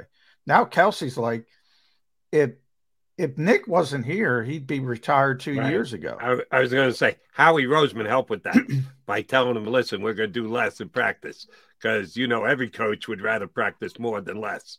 But That- if they're that part I dictated agree to by with. the powers That that, be, agree with. we're going to uh, ask these players to do less." Oh, the play specifically the veteran players. Young players might not actually like it as much because they're still on the learning curve and they want to get better. But the veteran guys are, oh yeah, less practice. That's good by us at this stage of our career. But he, So but he, but he a leg up also, he also toggles between that in developing the young players. Like he doesn't treat everybody like he treats Jason Kelce, and that's, you know, that managing personalities is is a part of it as well. Um, so he's a good coach. I mean, And one other quick question before we take a timeout. We hope uh, Ben Solak uh, should be joining us. There he is. Uh, quick answer to this one, if you could, John. Um, did I just make that up? Maybe it wasn't as formal as it was under Doug Pederson, but didn't Andy Reid have a committee of veteran leaders? I wasn't here when Andy was here, but um, typically people do. Um, typical, typically, I don't know if he did. Um, I wasn't here at the time. It probably wasn't as involved as it was under Doug. Um, it was like a really big thing with Doug. Um, but I don't know. I don't know. This is And I- honest answer. my memory is, and my memory isn't as good as some others, and I've never quote unquote been on the beat. I think Doug le- learned that at the feet of Andy. I remember it here in Philadelphia with Dawker, with Trotter, and the like, that Andy Reid leaned heavily on his guys and had meetings with his veteran guys, more defense than offense, because Andy did oversee kind of all the offense. But uh, Marcus just dismissed that out of hand as it never Yeah. happened, and I don't remember it quite. I was in Minneapolis, so I can't. Uh, I I couldn't see from there, so I. No. It's not a rare thing, though. He is John McMullen. I'm Jody McDonald. We see the Ben Solak from The Ringer and uh, many a podcast is going to join us next. So stay right here on Birds 365.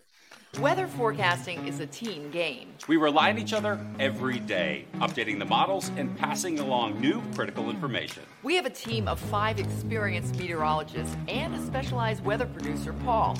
Say hi, Paul.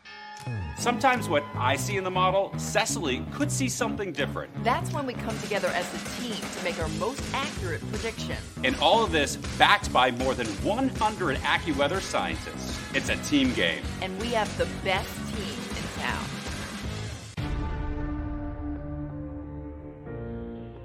When it comes to the fight against insurance companies, large corporations, and the healthcare industry, injured victims are always the underdog. But that doesn't worry us. At Messon Associates, we're an injury law firm from Philadelphia, and we come to fight. Our clients know that they've got representation with a chip on its shoulder, and it's the same chip that makes Philly the toughest city in the country. Call 215-568-3500 or visit us online at messalaw.com. Messon Associates, the toughest injury firm in Philadelphia. Go to get your game on. Go for the beers. Go for the cheers. Go for the hit and the hits. Go for the stakes and the stakes. Go to get your parlay on. Go to get your party on. Go for the scene. Go for the screens. Go for the gallery. Go for the win. Go to Ocean. Visit theoceanac.com to plan your visit.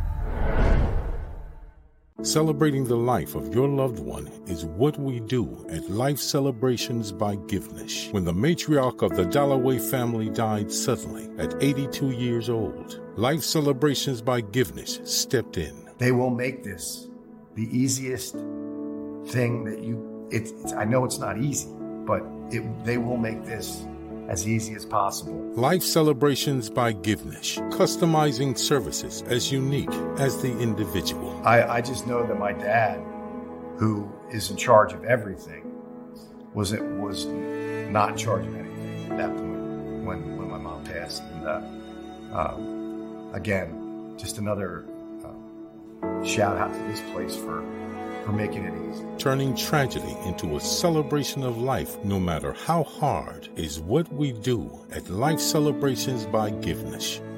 Life Celebrations by Givnish, customizing services as unique as the individual. E A G L E S, Eagles.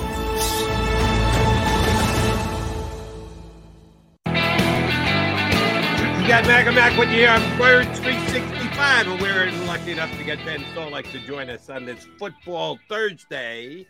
Uh, ben, I don't know if you tuned in at all after the first hour. We had Marcus Hayes on, and we got off on a little tangent talking about the culture of the Philadelphia Eagles, where they are right now, veteran guys that they have, the coach and coaching staff, a little bit of a change on the coaching staff, and the quarterback that they have.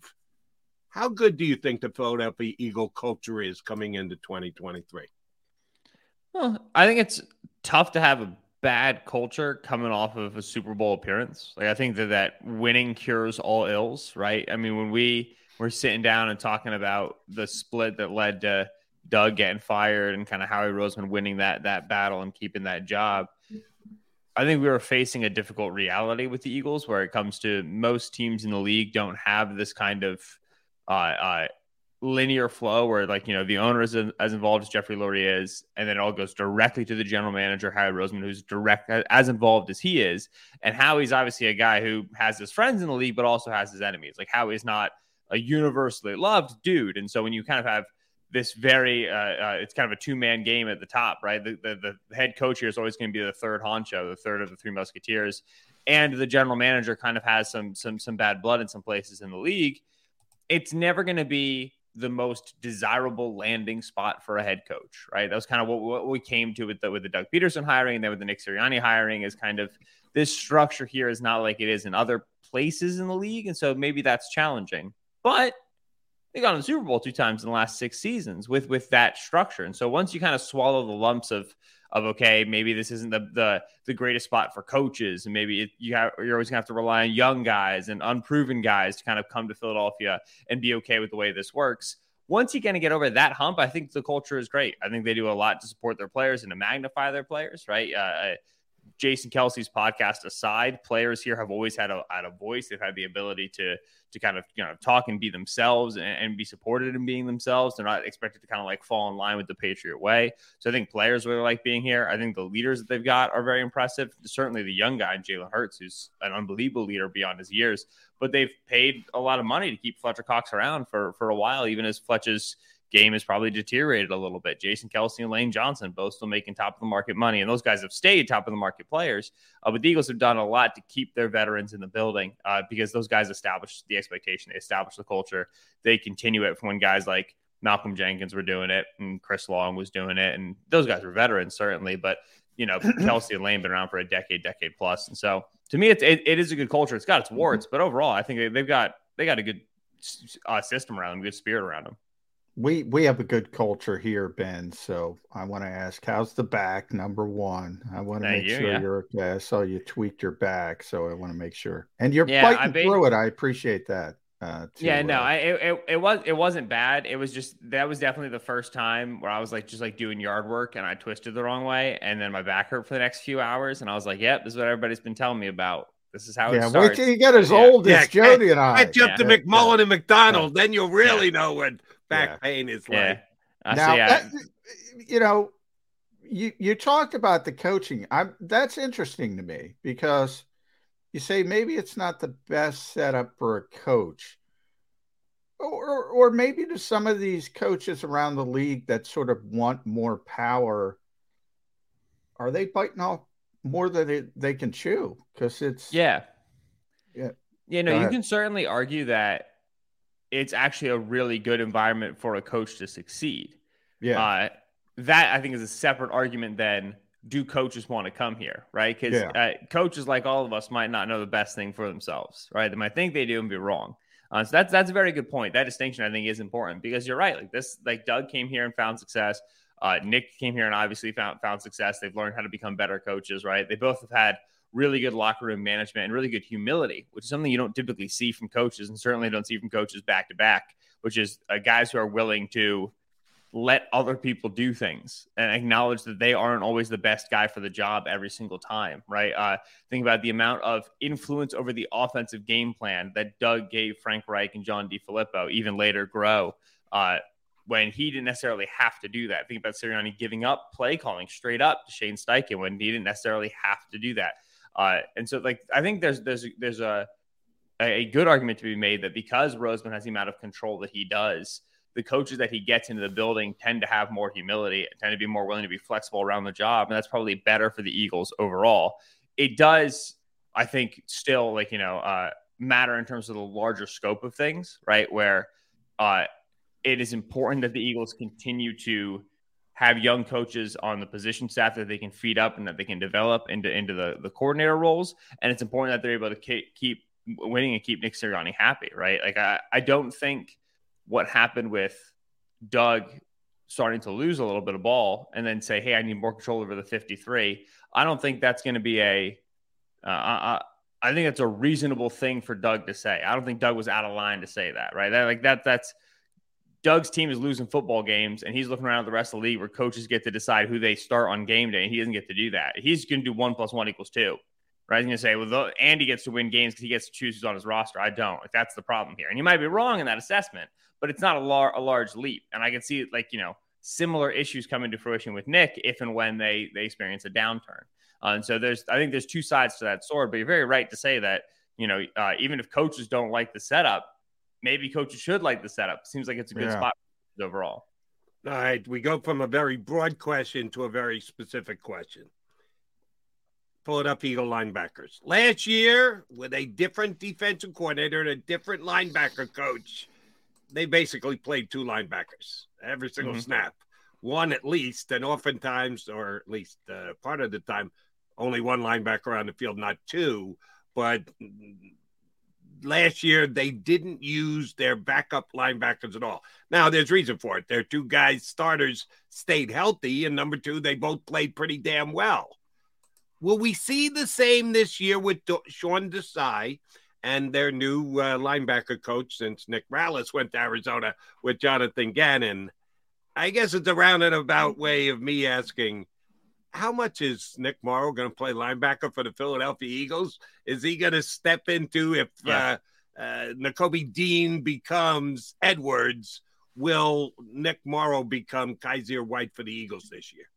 Yeah, I would expect that you're still going to see a, a vast majority of the snaps have two linebackers, and you're going to see Nakobe Dean be the Mike. Uh, they spent all last year teaching him Mike linebacker, teaching him TJ Edwards' job. Even when Kyzir White was bad, they said, nope, we're teaching Nakobe Dean Mike. He's not playing Will. I thought that was an interesting decision, but it was what they did. Uh, and so I think that you're going to see Nakobe take TJ's job, and then Nick Morrow is going to step in and be the weak side linebacker, the Will, and that was Kyzir White's job. The third linebacker on this room is Christian Ellis. Like it's not, you know, I, I it, it's it's tough to figure out who's the third guy to get on the field overall. Uh, and the the the the, the helpful way to think about the third linebacker job is this. Back in the day, four three four defense, right? It's what we all learned. Four down linemen, Yeah. three linebackers, four. I can't. four- I, I. Why do people keep talking about four three and three four? Yeah. and it drives me insane. Yeah, the, sorry. This this this is the framework that I think is better, right? Back then, four three four, right? That's what we learned, four three. And then when you wanted to get nickel defense, took that third linebacker off Yeah. the field, and you made him a defensive back. Now you're in the four two five. The best way to think about defense for the Eagles is this: you're always gonna have four linemen on the field. You're always gonna have two linebackers. You're always gonna have four defensive backs. That's ten.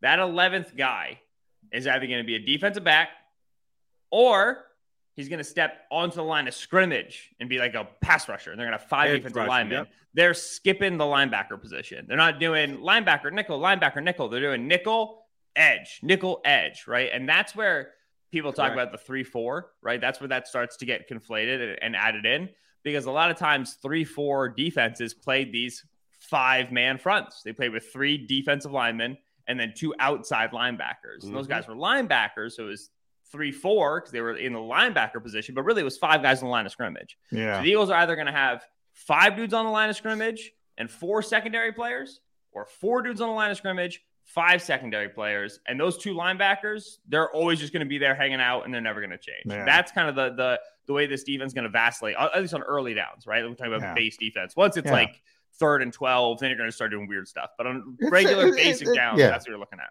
It, you you hit my pet peeve. I'm glad you did this because I need your help at the ringer. I need all you guys to get behind this.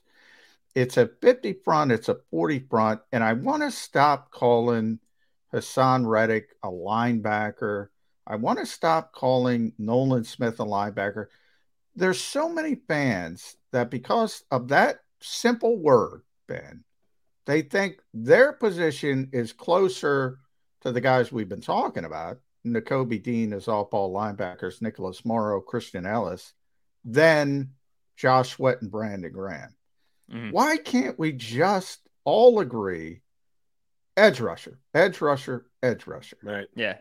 Well, that's like the edge rusher way of thinking about things has has largely been like the result of of of kind of scouting and getting players in the league from the college level because you just start looking at guys and and and dudes who were previously 6'4 245 were playing Mike linebacker, right? That was that's Jack Yeah. Campbell out of Iowa. Uh, that came out this year. Now he's with Detroit. But now that guy who's 6'3, 240 is Nolan Smith, and he's been playing on the edge for Georgia. And Georgia's going to call him a linebacker because that's how Kirby Smart learned how to talk football 40 years ago, right? Um, Yeah. But fundamentally, where's the dude lining up? He's lining up on the edge. So now, okay, when I go to evaluate him, I'm I'm I'm interpreting what he does based off of line of line of scrimmage, being on the edge, and I have to ask myself as a scouting department, do we play guys on the edge who are under 250 pounds? And for a lot of NFL teams, the answer is no. So okay, we're not taking Nolan Smith unless we're taking him as a linebacker, unless we're taking him to play a different position. Whereas for the Eagles, they say, do we play 240 pound guys on the edge? And they go, yeah, we had one get 16 sacks last season. We're kind of chill. We like this. We don't, we don't mind it too much. Uh, and so, so it becomes differences in in what are your what are your guardrails for scouting? Are you limited in terms of your weight that you're going to play some of these guys at different positions? It all goes back to like, yeah, how guys learned how to talk football, right? I mean, like the four three three four thing goes back to legitimate like the three four defense was the thing. We learned the names of positions and, and, and the roles of guys and the ideal height, weight, speed for guys from the three four defense. And now, as it's fallen out of vogue, it's not like we created new defenses. It's just like you know Kirby Smart went, oh, I'm going to take the jack and move him here. Yeah. And and so now like the guy plays a different role, but still call him the Jack. And for him, the Jack is a linebacker because that's what it's always Yeah. been, right? Yeah. And so that that's kind of like incremental innovation. People don't think about things in different terms. They're just going to say, "Oh, it's a three four versus us on the outside." We're going to be like, "But it's not three and it's not four. the numbers are wrong," you know, because we're looking at it from the outside in. I'll give you the guy who this is just my take that people can't move past the way that we've described players on the field for as long as we have. The guy to blame is Lawrence Taylor because he was a linebacker. And everyone is looking for the next Lawrence Taylor. Even if you have to create the position, even if you got to change the name, the results you want are Lawrence Taylor like plays. And if you want Lawrence Taylor, then that means you want a linebacker. Well, in today's NFL game, no, you don't. You need an edge guy. You want an edge guy to be Lawrence Taylor. Basically, like Haason Reddick was last year. He was Lawrence Taylor like. But John loses his mind every time somebody calls uh, Haason Reddick Well, a linebacker. that- that- in my what he, defense- what he is is Lawrence Taylor. Here, here's the reason why, Ben. I've gotten a lot of fans.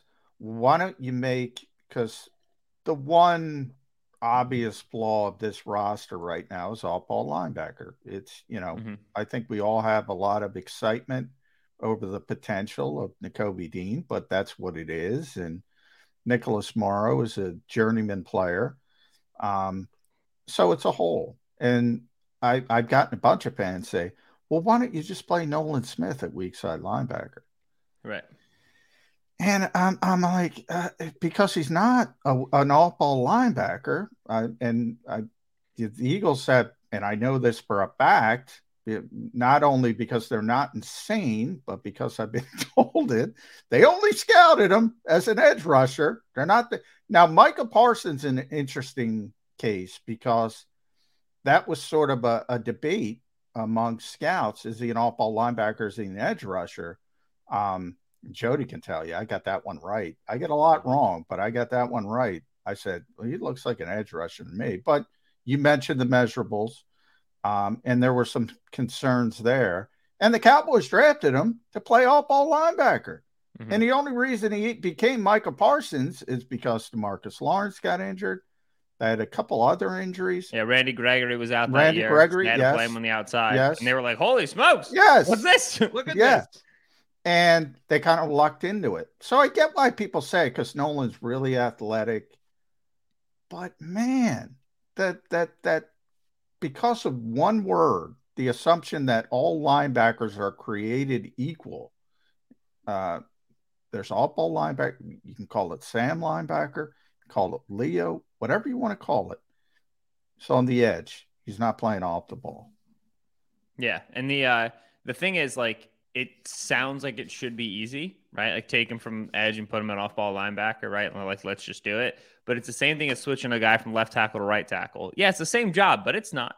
It's different. It, it, it like the, the way I always like to talk about it is you dr- drive in a car, right? All right, go to the UK and drive. Stand on the other, sit the other side of the car and drive on the other side of the road.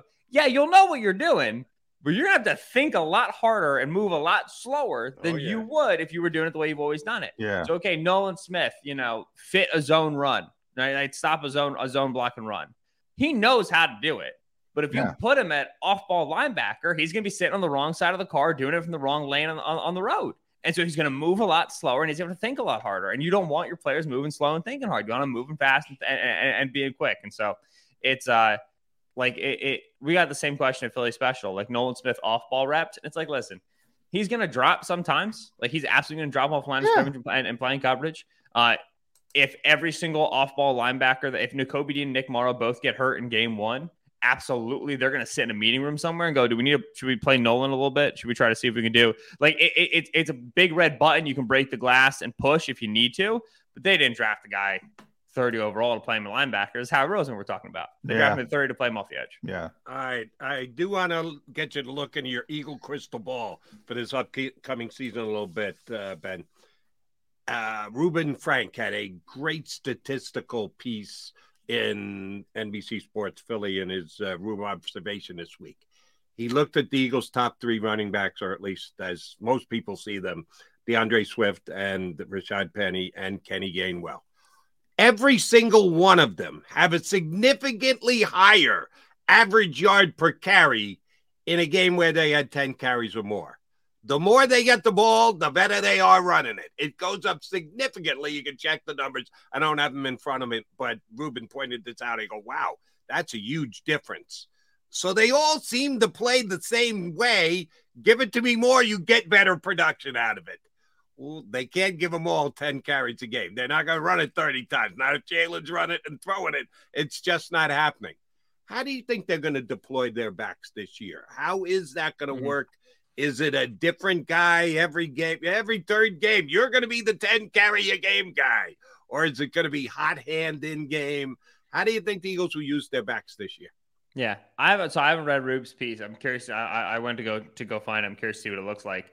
The the 10 plus carry thing is is tricky for me, just because to me 10 plus carries means more times to break off a 40 yard run. Right? It doesn't necessarily mean more efficient on a snap to snap basis. It means when you only run the ball four times, it's unlikely you're going to break, off a chunk one. Run the ball 14 times, yeah, you're going to get a couple more three yard runs, couple more two yard runs, couple more four yard runs, and all of a sudden a, a 12 yard run that solves our problem.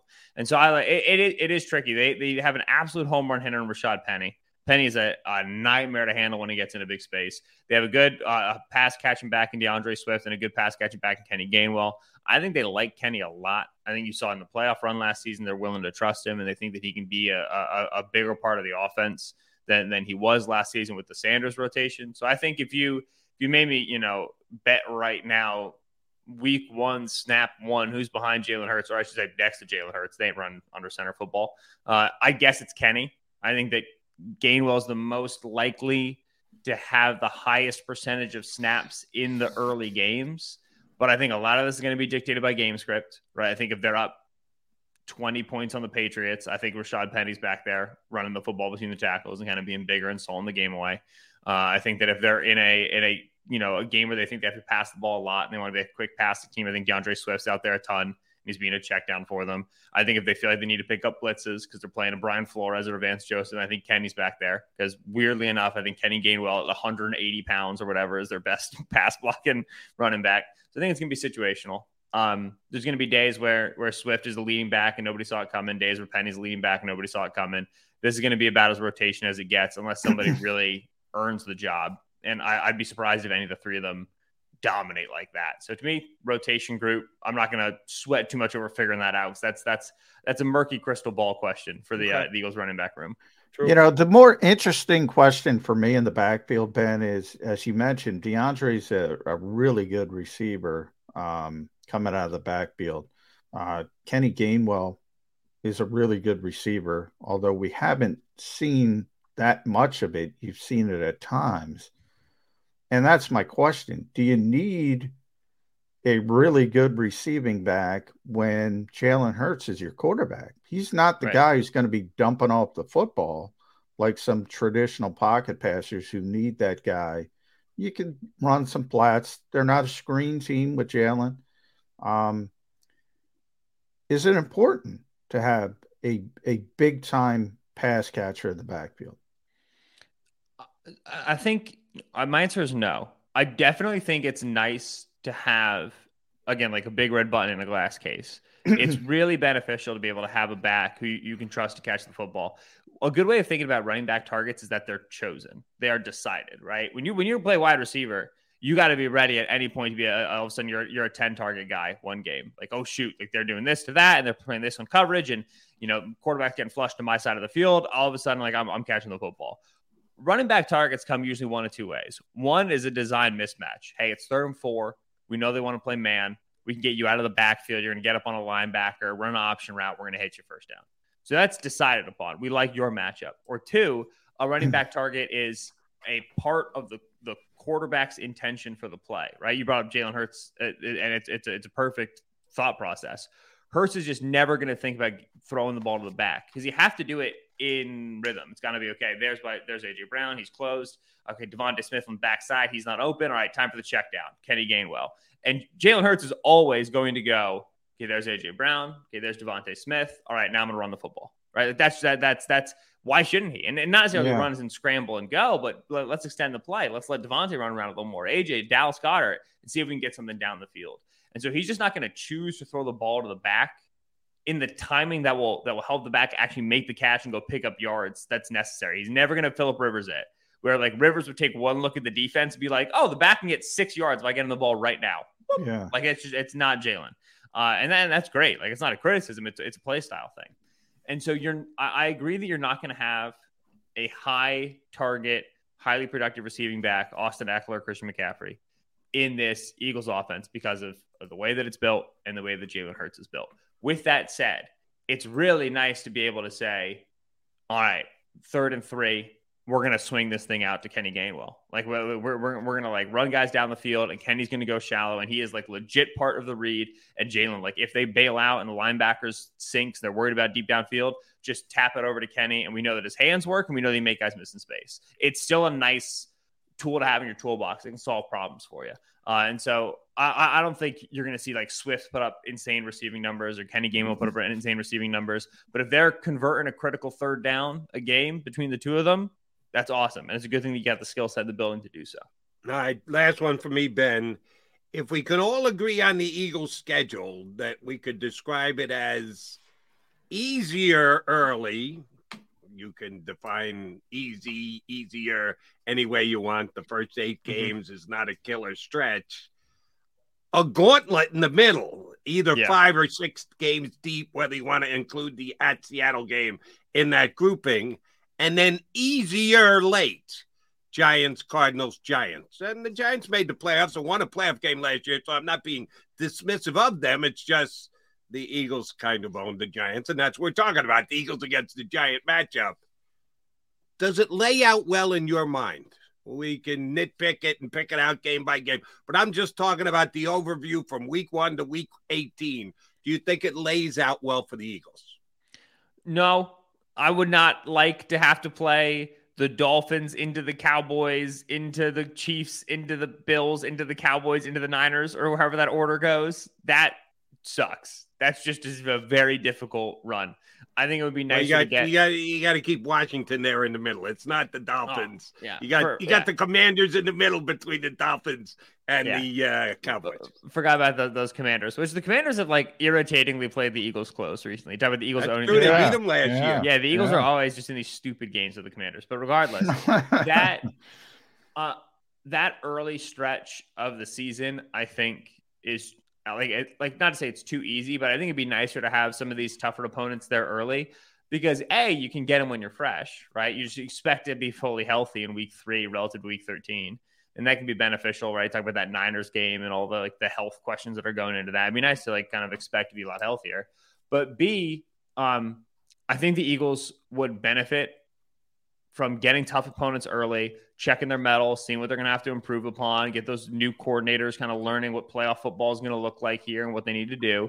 And I think the benefit from losing one or two of those games early, uh, just like, you know, you got to feel the, the rattle of the Super Bowl hangover. You got to feel your mortality again. You know what I'm saying? Like, you had such a good season. You come out of the gate 6 and 0, 7 and oh, You start feeling like, oh, it's going to be it's just like last year. Like, here we go. Kind of like, you know, we're just walking over the Buccaneers, walking over the Rams. Like, it's just not, they're not scary teams. Uh, and then all of a sudden, you kind of get a, a reality check in the middle of the season. And then it's a question of, okay, do you have enough time to circle the wagons with a whole new coaching staff and figure out what the adjustments need to be going into playoff time? Uh, like, I, I, I it's always like we experienced this last year. It's always tough being the undefeated team. It's always tough being the the, the, the one loss team and trying to think about are we trying to keep these records going? Like it always becomes a narrative. It's always something that gets talked about. I would not mm-hmm. mind them playing a great tough game against the Chiefs in week two and losing it 31 to 28. Like that would not bother me at all. Know, they're going to lose games this year. So we got a lot of tough opponents. Let's get one out of the way. Let's not have to deal with the whole and oh, you know, mystique that goes around it. And let's start feeling the, the mortality, especially again for those coordinators. You really want to be at a point where you're getting to playoff football and those guys know how to solve problems with, with a new roster and a new environment. And there's a way that the Eagles going to get lulled into an over exaggerated sense of their strength by playing oh. such a, a, a light run early. And that'd be a thing that I would worry about just in terms of handling that Super Bowl hangover. As it is, it's not that worse. It's not that bad of a schedule. Get the NFC West is nice. Uh, uh, the, uh, the the the NFC East, I don't think will be as good as it was last year in terms of three playoff teams, and so it's it's okay. It's just yeah, that that that run in the middle is a it's a gauntlet and a half, man. Yep. Yeah, it is. At Benjamin Solak, follow uh, Ben on Twitter. Uh, the Ringer, uh, NFL staff writer, does a tremendous job there. Uh, listen to the Philly Special podcast with our buddy uh, Sheil Kapadia. I, I, you, you mentioned mortality, Ben. I'll leave it there real quick. What what's the floor of this team? And by floor, I mean if they're relatively healthy. I don't, I don't even Yeah. mean we all know injuries can derail anybody, but they're middle of the pack, even if it's not as good as last year when they were very healthy. What's the floor of this team? We all know the ceiling. We're all optimistic. What, what, how bad can it get? They should be a playoff team. That should be the floor. And if, if they're if they're you know sneaking in as a wild card after the Cowboys took control of the division and their defense took a big step back and the offense is is struggling to retain the same eh, explosiveness, same magic as last year. Okay, there's too much talent not to be a playoff team. If if we're sitting down in December, right in the the obituary in the Eagles season, knocked out of the playoffs, nine and eight, didn't make it. The tone is going to be what the heck happened, right? Just Yeah. for again, like like you you can cover your eyes on on quarterback rankings and on offensive play styles and on on the changing league and analytics and you can just look at the rosters in the NFC and go okay this team's got to make the playoffs there's just too, there's too many pro bowlers too many all pro players period uh, and so to me the, the floor is the playoffs uh, uh, they get bounced in round one because they're not ready for it and they have the hangover that's fine you know what I'm saying like Sheil was walking me through the numbers of, of teams who lost the Super Bowl and what they look like entering the, the next season. Over the last 20 years, you've had a good percentage of teams just straight not make the playoffs. So it's it's possible, but I'd be extremely surprised for the caliber of this roster if the Eagles didn't make it. Last year, NFC Giants made it nine seven and one. Seahawks made it nine and 8 Mhm. Is ten a lock to make the playoffs in the NFC this year? I no, I would never say 10 is a lock to make the playoffs. Ah, seven seeds. This extra game always still throws me off. Probably. I don't don't ask me these things in June. May. what month is it? Yeah, I'll give you that, that's that's a November question. That's why we get you on because you're capable of answering these questions in May when they're very difficult. He's got a bad back. Leave him alone. Take care of that. Take care of that. You look back. pretty erect to us. Thank you very much for jumping in. Uh, we will certainly be hitting you up plenty at unfair question times of the season and in very fair question times of the season. I hope to have you on uh, a lot this year. Thank you very much for doing it today. Go take Thanks, a nap. fellas. Y'all take care. Our Thanks, pleasure. Ben. Ben Solak from The Ringer and the Philly Special podcast with uh, that's an outstanding podcast with he and Sheil. All right, Johnny Mac, Jody Mac got to come back, put a bow on the show here on Birds 365. Do you stream on a Roku, Fire Stick, Google TV, or Apple TV? Now you can watch 6ABC 24 7 with the 6ABC Philadelphia streaming app. And the big story on Action News? Search 6ABC Philadelphia and start streaming today. Go to get your game on. Go for the beers. Go for the cheers. Go for the hit and the hits. Go for the stakes and the stakes. Go to get your parlay on. Go to get your party on. Go for the scene. Go for the screens. Go for the gallery. Go for the win. Go to Ocean. Visit theoceanac.com to plan your visit. The greatest fans on earth. It's a bold statement, but would you expect anything less from Philadelphia? 58 years of heartache creates a toughness, a grit, a resolve not found in most. Sure, our prayers were answered, but now that we've had a taste, we're looking for more. Pondley Hockey, official partner of the Philadelphia Eagles.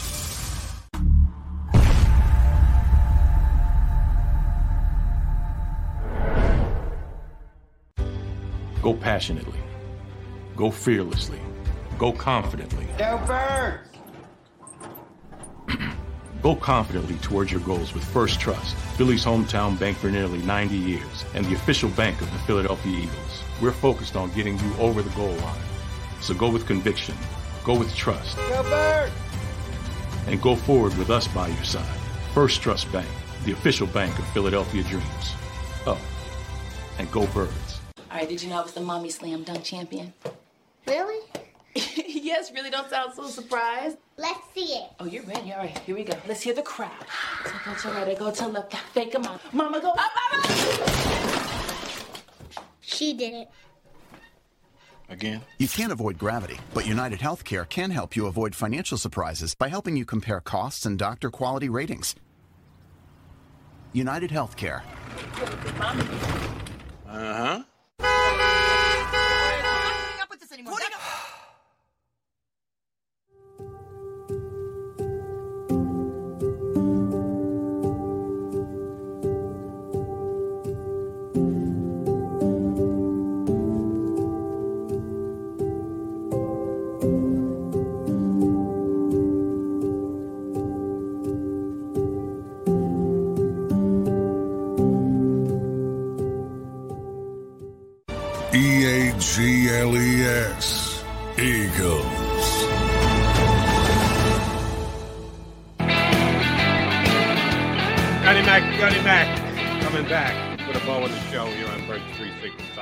Right, John, I want to wrap on this note. A nod to the streamers that we have here, to my callers on WIP, A couple of pretty much givens, according to both John McMullen and Jody McDonald. If something happens in the league, you can almost be guaranteed that someone will suss it out somehow the Eagles are being disrespected. Uh, schedule comes out. This happened. That oh, it's a disrespect. The league is against. Uh, uh, there, there is a contingent of individuals who always do that. And the other one is if a disgruntled star player lets it be known they're not happy about where they're at. The Ewan cried that we need to get him for the Eagles. Oh, let's go get this guy. He doesn't want to be there. Why don't we go get him? Why don't we add him? I have not seen one person, either on our stream or on my telephone lines or on my Twitter feed, suggest that Davante Adams would be a nice fit for the Birds. Which, of course, he would be because he's a great player. And he pretty much is saying, I want no part of being in Vegas. I, I'm, staff." I'm I'm surprised too. Actually, he'd be a good third receiver, Joe. Yeah, third receiver. We keep saying they need a third receiver. Why not Davante Adams? Not one, John. I've been keeping an eye on it. I didn't get a call the other day. I haven't got anything on my Twitter. I don't think I think that's uh, too too soon. I think you'll get it at some point. Um, you know, big name. I call it the big name trap, but this is a big name that is a legit big name. Oh yeah. Uh, he is a superstar uh, player. If you're talking about the best receiver in football, all due respect, AJ Brown, who I love, it's either Davante Adams or uh, Justin Jefferson. Um, one A, one B. Uh, could go either. in there too. He, he's Ja'Marr he's Chase is looking at it. phenomenal. Yeah. Uh, yeah, you I'll put him in the conversation. Yeah, he's big time. Um, yeah, why not? Why not? Because he's making a whole hell of a lot of money, and now he may Oh, be a oh, wizard. I hope he you may be a wizard with the cap, but he ain't fitting I- that I- contract in. I hope you know I'm being facetious. I'm Yes. saying for others. Uh, Understood. you know, but think- I'm tipping my cap to others because we've had none of those pleas here on our. Uh, give it streamers. time, Jody. Give it Uh, time. I got faith. They're they're smart enough here watching Birds 365 to not go there. Uh, and if you're smart enough, give us a like on the way out the door. Uh, we need help with our algorithm, or so I'm told. All right, partner, uh, you and me again tomorrow. I'm up for it. Are you up for it? Yeah, Friday, football Friday, baby. Football Friday with Mac and Mac here on Birds 365 in two and two. You've been listening to Birds 365, the destination for the passionate Eagles football fan who bleeds green. If it's Eagles football, we're talking about it. Debate inside the locker room and guests that are some of the greatest football minds from around the region. We hope you enjoyed the show. We know we had a blast. Make sure to like, comment, and subscribe, and we'll be back soon. But in the meantime, hook up with us on social media at JAKIB Sports. See you next time on Birds 365.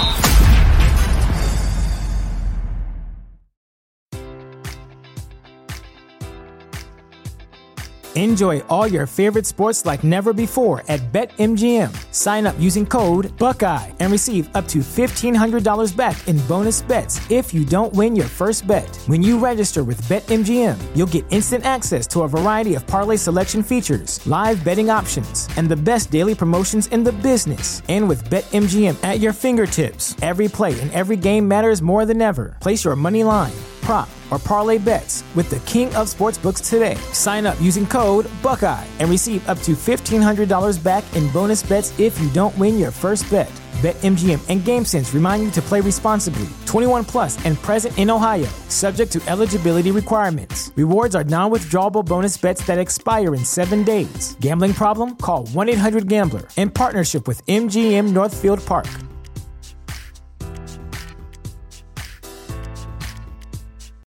When you need mealtime inspiration, it's worth shopping Kroger, where you'll find over 30,000 mouthwatering choices that excite your inner foodie. And no matter what tasty choice you make, you'll enjoy our everyday low prices, plus extra ways to save, like digital coupons worth over $600 each week. You can also save up to $1 off per gallon at the pump with fuel points. More savings and more inspiring flavors make shopping Kroger worth it every time. Kroger, fresh for everyone. Fuel restrictions apply.